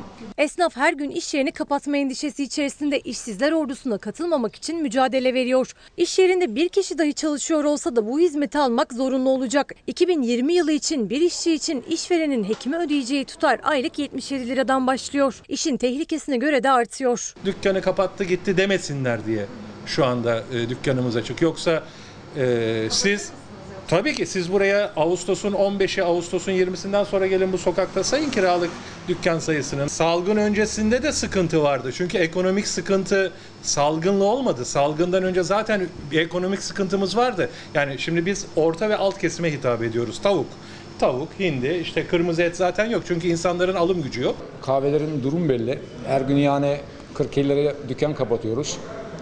Hiçbir destek de yok, yardım da yok. Yani böyle giderse 3 ay içinde herkes kapatır gider. Bendevi Bey izleyicilerimizden de çokça soru geliyor. Bir kez daha ben de hatırlatmış olayım. İlker Karagöz Fox Instagram adresim, Karagoz İlker Twitter adresim. Bu adreslerden bize ulaşabilirsiniz. Benim gündemim etiketi altında sorularınızı gönderebilirsiniz. Ali Bey, Ali Çanta'da diyor ki esnafın üstüne yeni bir yük biniyor haberiniz var mı diyor. Az Evet. önce paylaştığımız haber. Evet. Haberimiz var, haberleştirdik. Peki ne kadar kişiyi ilgilendiriyor? Bunu yapabilir mi? Başarabilir mi esnaf? Bence en önemlisi şu. Bugün o gün mü? Yani her şey bitti. Gerçekten bunun olmasının lazım geldiğini, kanunun e, bugüne kadar ötelendiğini herkesin bildiği. Bir milyon kişiyi ilgilendiriyor. Esnaf nefes alıp verirken, soluklanırken bile strese girmiş vaziyette. Sayın Cumhurbaşkanı belki bunu e, bu maddenin hemen yürürlüğe gireceğini duymuş olsaydı ötelerdi. Çünkü böyle bir Bilgisi şey olmaz. dışında mıdır Ben diyorsunuz? bilmiyorum yani bu, mümkün mü yani bu kadar esnafın zor durumda olduğu, birçok müessesenin açılıp iş yapamadığı, birçok iş yerinin bakınız caddelere 10 tane dükkandan 9'unda devren satış veya iş değişikliği nedeniyle deniyor. Esnaf böyle nefes alıp verirken bile zorlanırken, strese girmişken bunun yapılması tabii ki önemli. Yapılmasını biz de arzu ediyoruz. Ama zamanlama iyi değil. Yani şimdi ne yapacaksınız? İş yeri hekimi bulunduracaksınız veyahut ondan hizmet alacaksınız. Veyahut iş güvenliği uzmanı bulunduracaksınız. Birkaç müesseseye birden bakacak. Belki maddi külfet olarak ödenebilir bir miktar mı? Esnaf zaten önündeki kendi sigorta primini yatıramıyor. Yani zamanlama uygun değil. Şundan mı söz ediyoruz yani? Kıraathane için de geçerli. Her yer. Kuaför salonu için de yer. geçerli. Terzide bile gerekli. Aklınıza gelen 415 metre. Bunların tabii e, çok tehlikelisi. e, Orta derece yani az tehlikelisi, tehlikesizi. Bunların tamamını kapsayan, gerçekten de olması lazım gelen ama zamanlama bakımından da hiç uygun olmayan esnafa bir yük binecek. Yükün binmesiyle değil, morali bozuk zaten. Şu anda Esnaf mümkün değil de- diyorsunuz zaman. mümkün değil, uygulanamayacak veya tutamayacaklar. Bir de cezalarını e, bunların ödeyecek halleri yok. İnsanları tedirgin etmekten başka bir şey değil. Bu ne Savaş- olacak yani? Önümüzdeki yıla teyir edilse. Bir, bir önümüzü görebilsek. Yani esnaf e, iş yerinin açılmasını bekliyordu 3 aydır. E tabi devlet insan sağlığını ön plana çıkarıp, yani esnafın da sağlığını ön plana çıkarıp bu iş yerlerini biliyorsunuz kapattı. Zaman dilimi içerisinde ihtiyaç duyuldukça açıldı. Ama iş yok diyorum. İnsanlar mal aldı, borçlarını ödeyemiyorlar. Yeni yeni yükler yerine. Yani şimdi Haziran'ın biri itibariyle işte bugün Evet. Temmuz it- 1 ita- itibariyle de bir takım böyle esneklikler sağlanacak. Şu mu zannediliyor? Esnaf eski günlerine geri döndü. Öyle mi Evet. zannediliyor? E Vallahi yani bu herkes biliyor ki eski günlerine dönülmedi. Bu böyle kısa dönem içerisinde de dönülmez. Bir de rakiplerimiz çıktı. Şimdi yerel yönetimler, kamu kurumu niteliğindeki yerler işte düşünün yani birçok kooperatif tanzim satış mağazalar açıyor. Devletin eee, işte tekif evlerinde üretim mağaza açılıyor. Ya bunlar yerel yönetimler... Olmasın eee, mı diyorsunuz? Ya kardeşim böyle bir şey esnafı esnaf yapar. Tabii bunlar olsun. Bunlar olacak ama kurallı olacak. Bunlar esnaf eliyle piyasaya çıkması lazım. Piyasa düzenlenmesi lazım. Hem denetimi yapacaksınız, hem üretimi yapacaksınız. Devletin imkanlarını kullanacaksınız. Esnafa rekabet. Biz diyorduk ki, ya kardeşim biz zincir mağazalarla başa çıkamıyoruz. AVM'lerdeki esnafın iş yerleriyle e, başa çıkamıyoruz. Bir de karşımıza şimdi kamunun kaynaklarıyla efendim işletme açılacak. Bunlar yokluk Yani siz dönemi. zamanında açılmış olan tanzim satış noktalarına Tabii yani böyle bir şey olamaz. karşı mısınız? Yani ya da bunun Karşıyız devam tabii. etmesine. Karşıyız olamaz böyle bir şey. Ama satış- gerekçesini de biliyorsunuz, E şimdi- pahalılık nedeniyle şimdi olduğunu. Pahalılık nedeniyle tebdil alınıp otokontrolünü zaten yaptığınız zaman pahalılık diye bir şey olur mu? İşte siz izliyorsunuz ben de izliyorum. 300 bin liraya 300 liraya döner satılıyorsa 370, 300 olsa iyi. Ya düşünün yani böyle bir şey olur mu? Ya etin kilosu belli. e, Maliyeti belli. Vatandaşın cebindeki para belli. Bunu yiyen kimdir acaba? Ben de merak ediyorum. Esnafın başkanı olarak bu faturayı duyduğunuzda ne dediniz? Vallahi çok üzüldüm. Bu esnaf değil dedim. Esnaf bunu yapmıyor. Esnafın niteliği nedir biliyor musunuz? Kendi yemediğini bir başkasına yedirmeyen, kendi diktiğini beğenmeyip pabucunu dama atan, 900 yıllık bir geçmişi olan ahilik kültürünün temsilcisi demek. Böyle bir şey olur mu? Yani siz nasıl yani? Ben o faturayı gördüğüm zaman herhalde dedim kalabalık bir aile. Hepsinin birlikte yediği bir yemek kişi, faturası. bir porsiyon. Yani mümkün mü yani? Siz Ankara'dasınız, ben de Ankara'dayım. Böyle bir fiyat Şimdi mesela tarifesi. siz gittiğiniz Bodrum'a bir de söylemezsiniz yani bir kurtarmaz sizi. Bir, Bir buçuk, buçuk. bir Tabii. buçuk Ben hep söyleyeceksiniz. öyle yerim zaten. yani bir buçuğu yediğiniz Faturaya zaman da bakın ama demek ki e, yani asgari ücretli falan şimdi bize gülüyordur. Neyi konuşuyorlar diye. İşin fantazisi bu. Ya bunu yiyen de onu satan da sorumlu. Bunlardan hesap sorulsun. Ama bir şey var ortada. Şimdi biliyorsun saat 10'dan sonra Oraya geleceğim. Ha, o da evet, önemli bir konu. evet. Çokça mesajda geliyor. Ee, okulların kantinlerini işletenler. Ya biz aylardır açılmadık hala da kapalıyız diyor. Biz ne yapacağız? Hani verdiler krediyi nasıl ödeyeceğiz diyor. Çok özür dilerim Savaş Kiraz. Ben esnaf odası başkanıyım diyor bende. Kuaför ve berberler hala birer koltuk boş çalışıyorlar. Evet. Yani tam olarak bizi anlayamıyorlar galiba demeye getiren bir mesaj Savaş Kiraz tarafından gelmiş. Vallahi o bir koltuğu bile dolduramıyorlar. Biz böyle randevu sistemi falan dedik ya. Evet. İnsanlar dükkanlarını açtılar, ön tarafında oturuyorlar. Vatandaş biraz daha temkinli, biraz daha pandemiden korkuyor. Siz bu servis araçları ve kantinler dediniz. Evet. Şimdi o kadar önemli bir problem ki. Şimdi yeniden ihaleye çıkıyor. Sanki insanlar çalıştılar, para kazandılar. Okul kantinlerini kiralamak için astronomik rakamlarda kira belirleniyor. Servis araçlarının sorunu daha halledilmedi. Nasıl halledilmedi? İnsanlar servise çıkamadılar. Paralarını alamadılar. Halen de servis yok. Okulların ne zaman açılacağı da belli değil. Bu esnafın mağduriyetinin yanı sıra yeni mağduriyetler oldu. Şimdi örneğin işte turizm bölgelerinde biliyorsunuz havalanı taşımacılığı yapan e, taksiler biraz büyük böyle 6 O kişi %50 8. kuralına geri %50, dönülsün diyorsunuz evet. orada. Şimdi düşünün %50 kuralı da değil. Şimdi normal 9 Ankara'daki kişilik takside 3 kişi var. 3 kişi. Ya olur Siz mu yani? Bari %50 olsun Ya diyorsunuz. en azından %50 olsun ama Ankara'daki 3 kişi ya biz ailemizi düşünün. Bir, ta- bir, bir çocuk veya iki çocuğumuz olur. Bey ve biz 4 kişi oluruz. Yani şimdi iki taksi mi tutup gideceğiz? Peki bir soru. Evet. Dün 14 kişi olması gereken bir minibüsten 37 kişi çıktı. Evet. Gerçekten bunlar da yürek acısı. Bunları yapan da yaptıran da işte cezai müeyyidiyelerin ağırlığıyla olacak. Bunları bu hale niye getiriliyor? Bunlar niye bu taşımacılık sistemi halen devam ediyor? Remoklarda da gidiyorlar. O nasıl Aynı esnaflık? şekilde. Şimdi bu esnaf değil bunlar bir kere. Buna özel şahısların yapmış olduğu bir nevi ticaret. Yani meslek odalarına kayıtlı hiçbir esnaf bunu yapamaz, yapmaz. E, Yap, yapma arzusu olanlar bile hemen elimite edilir, içinden ayıtlanır gider. Böyle bir şey olur mu yani? Efendim Ben laf biz- lafı açıyor. Evet. Mesela İstanbul'daki bu taksi tartışmasına, 6000 yeni taksi tartışmasına ne dersiniz? Yani Tabii bir- olsa iyi olur mu? Şimdi tabii ki bu biliyorsunuz taş- taksi işletmelerinin orada kooperatifleri var. Ayrıyeten bir de şoförler odaları var yani taksicilerin. Oradaki e, bilmiyorum kaç bin araç var şu anda ezberimde yok ama bunu meslek odası başkanlığı çağırıp yerel yönetimler yine valilik e, kondi, e, UKM'nin birleştiği bir noktada halka anlatılır. Talep eğer varsa bu hallolur. Ama bir düşünün. Ee, 4D'de çalışanları düşünün. Yani Ankara'dan e, Kızılcahamam'a veyahut İstanbul'da işte e, Sultanbeyli'ye gidecek bir ticari minibüsü düşünün. Bu efendim işte o sizin söylediğinizin tam tersi. Ee, 18 kişi ise 14 kişi ise 7 kişiyle gidecek. Ya bu biz ne dedik bunun için? Tamam hijyen kurallarına uyulsun, pandemi krizine uyulsun ama buna bir çözüm getirilsin. Ne dedik? ÖTV, KDV, benzindeki, mazottaki belirli bir süre alınması. Yani şimdi oradaki esnaf, oradaki kamyoncu eğer bunları ucuza mal ettiği zaman vatandaşa yansıyacak. Yani niye bu? Küçük pansumanlarla olabilir Ya, diyorsunuz. Çok basit. Peki yine işte Evet. laf lafı açıyor. Kıdem tazminatı. Evet. İşte Türkiye'nin dört bir yanında sendikaların üzerine kıdemme dokunma e, pankartları da asılıyor. Bu kıdem tazminatına siz ne dersiniz? Şimdi tabii bu, bu yıllardır hak edilmiş bir şey.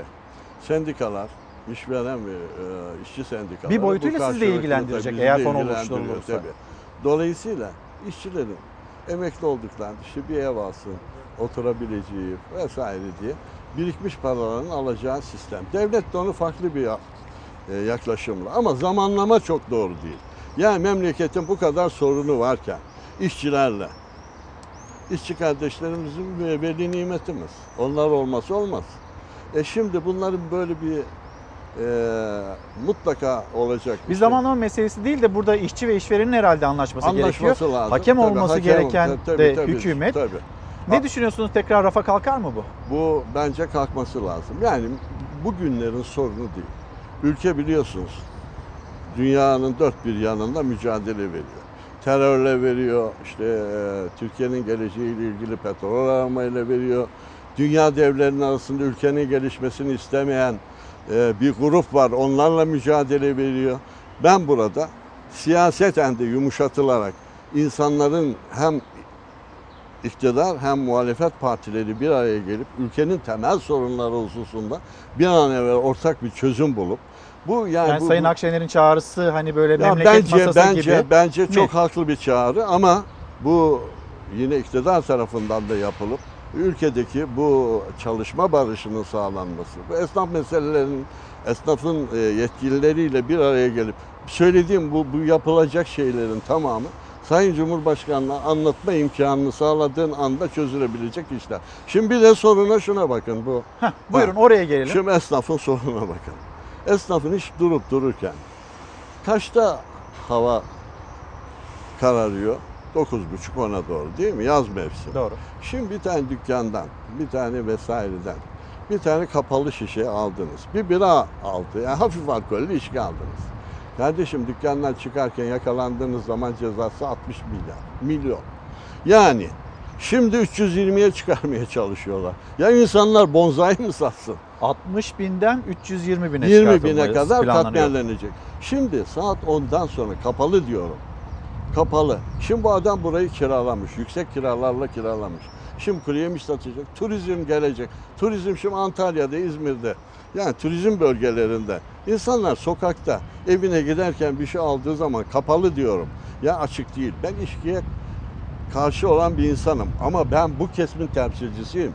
Bu da ciddi Bunların bir problem. Bunun da düzeltilmesini istiyorsunuz. Ya, bir an bu meselenin de Cumhurbaşkanı Erdoğan tarafından mı ele alınmasını istiyorsunuz? Yani yani 7 liralık biranın 320 bin lira cezası olur mu? Tabii bizi Ya ilgilendiren abdestle- kurallar kısmı da var. Hani o Ya onları o da öyle. e, E, şimdi bir ikincisi tabii. Esnaf o kadar bunalmış ki. Şimdi bir ikinci el ticareti çıkmış. Herkes şikayetçi şimdi. E, bütün galericiler de beni arıyor. Söylüyor. Abi diyor bunu bir söyle ya diyor. 8,5 milyon araç satılmış. 6,5 mi- milyonu diyor.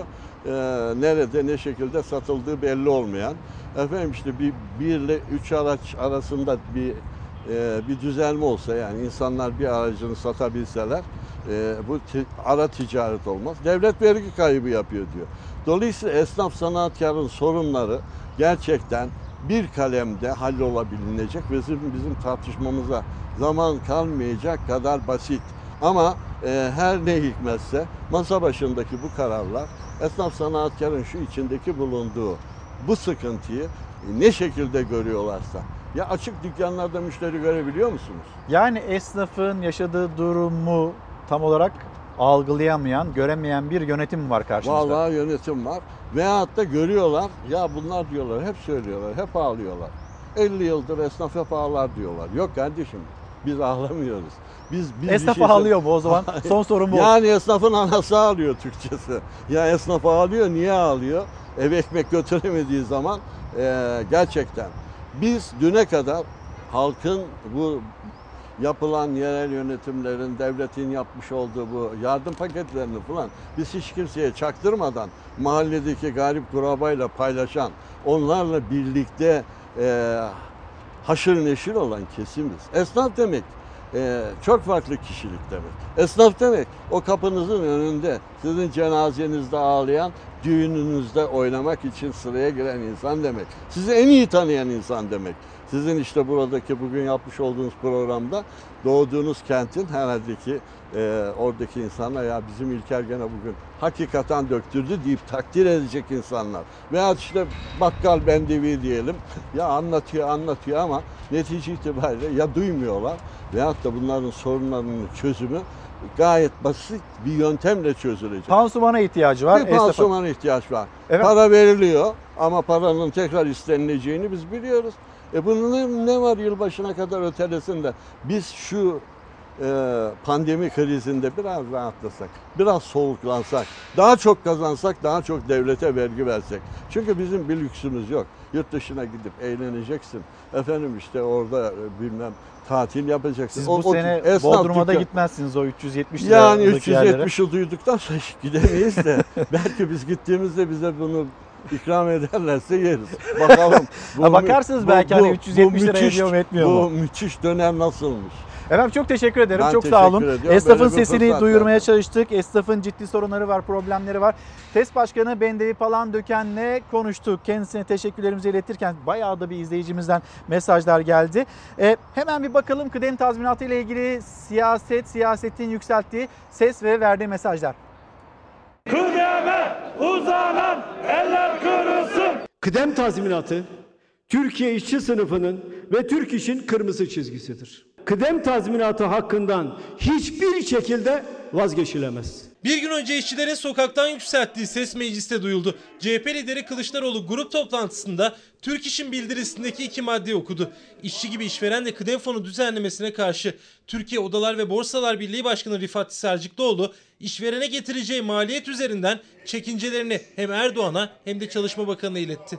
Kıdem tazminatının fona devredilmesi, süresinin azaltılması gibi her türlü girişim karşısında işçinin haklı tepkisi ve talepleri kararlılıkla savunulacaktır. Her bir işçimizin kazanılmış hakkını korumak bu ülkenin Cumhurbaşkanı ve kendisi de işçilikten gelen bir ferdi olarak en başta gelen görevimizdir.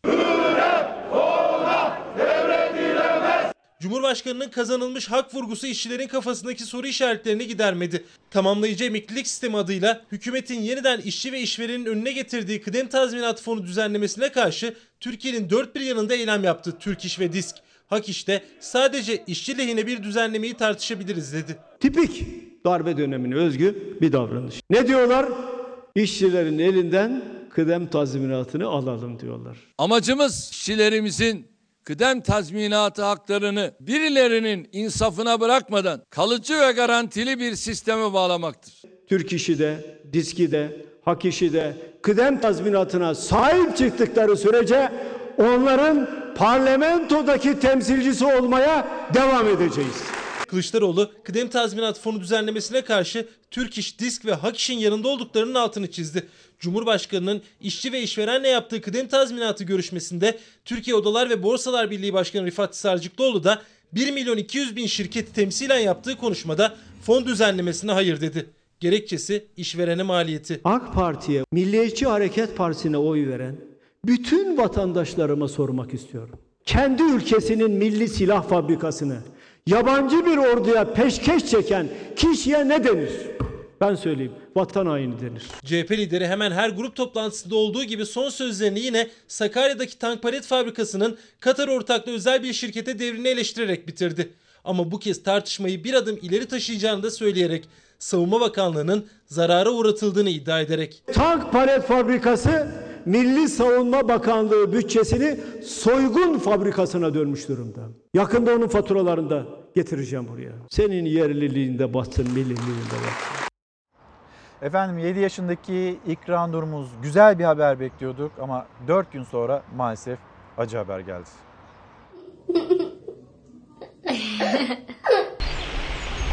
Dört gün boyunca Türkiye'nin gözü kulağı İkranur'dan gelecek haberdeydi. Her yere bakıldı, her köşe arandı. Dört günün sonunda 7 yaşındaki İkranur'un acı haberi geldi. Küçük çocuğun cansız bedeni bulundu. Bakayım bakayım. Hala, ha, hala telefonu kırmış. Giresun'un Bulancak ilçesi İcili köyünde yaşıyordu 7 yaşındaki İkra Nur Tirsi. 27 Haziran Cumartesi günü kayboldu. Akşam eve dönmedi. Hemen İkra Nur'un kaybolduğu haberi jandarmaya iletildi. İkranur için jandarma özel harekat, AFAD, AKUT, UMKE ve itfaiye ekipleri seferber oldu. 106 hektar alanda tarama yapıldı. 170 personelle kayıp çocuğun yakın akrabaları ve vatandaşlar katıldı çalışmalara. Her çalının, her köşenin, her ağacın altına bakıldı. 4 gün sürdü yapılan aramalar. Dördüncü günde çalışmalar İkranur'un evine 4 kilometre mesafedeki Adaköy Deresi etrafında yoğunlaştı. Küçük çocuğun cansız bedeni bulundu o derenin kenarında. İkranur'dan gelen acı haber tüm Türkiye'nin yüreğini yaktı. İlk belirlemelerde 7 yaşındaki çocuğun öldürülerek dere kenarına atıldığı tespit edildi. İkranur'un cansız bedeni otopsi için hastaneye kaldırıldı. Maskelerle, dezenfektanlarla kendimizi korumaya çalışıyoruz. Ama kendimizi korurken doğayı hiç düşünmüyoruz. Şu an buluşumuza ortaya ve İstanbul'un en güzel yerlerinden biri. Türkiye'nin, dünyanın en güzel yerlerinden biri. Plastik atık dalışı yaptım diyebilirim. Bu güzel İstanbul Boğazı'nda. Ee, yani içinde yüzülmeyecek bilmiyorum bizim yüzümüzden balıklar nasıl burada barınabiliyor ve biz o çıkan canlılardan e, eğer deniz ürünleri e, tüketen insanlar varsa bunları nasıl bundan sonra güvenip yiyeceğiz onu bilmiyorum ama gördüğüm şey yani ben bile suyun içinde yüzmekte zorlandım. Her yerim atık dolu. E, suyun altından o kadar çok plastik, eldiven, maske, dezenfektan, şişe, poşet ne ararsanız çıkartmaya çalıştık ama bizim gücümüzle olacak bir şey değil gerçekten. E, gerçekten çok kirli. Ülkenin ve bence dünyanın en güzel yerlerinden birisi. Şu an e, plastik atıklarla boğulmak üzere denizlerimiz boğuluyor gerçekten. Nasrettin Hoca'yı hiç böyle görmediniz. Gölümüzde mayamızı çalıyoruz.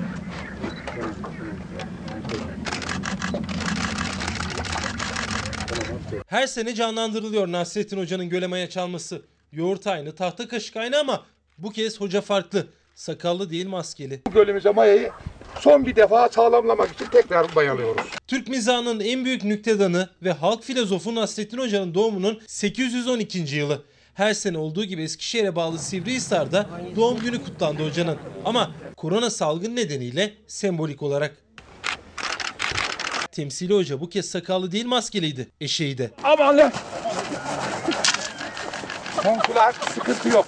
Ben saat edileyecektim. Hoca göle mayasını çalarken dünyanın korona salgınından kurtulmasını diledi. Bu gölümüze mayayı son bir defa sağlamlamak için tekrar mayalıyoruz. Reklama gidip hemen dönüyoruz. Efendim bir kez daha günaydın. Çalar Saat'e nokta koyma vakti geldi. Saatlerimiz 8'i gösterirken karşınızdaydık. Sizin, bizim ve dünyanın, Türkiye'nin gündemiyle birlikte. Ve yine yarın bir manikeder olmazsa saatler 8'i gösterdiğinde bizler karşınızda olacağız. Yeni bir ayı bugünkü programla karşıladık ve yavaş yavaş bakalım Temmuz ayından da günleri eksiltmeye başlayalım hep birlikte. Kapatırken her zamanki gibi teşekkürümüz sizlere bizi izlediğiniz için çok ama çok teşekkür ederiz. Güzel bir gün olsun.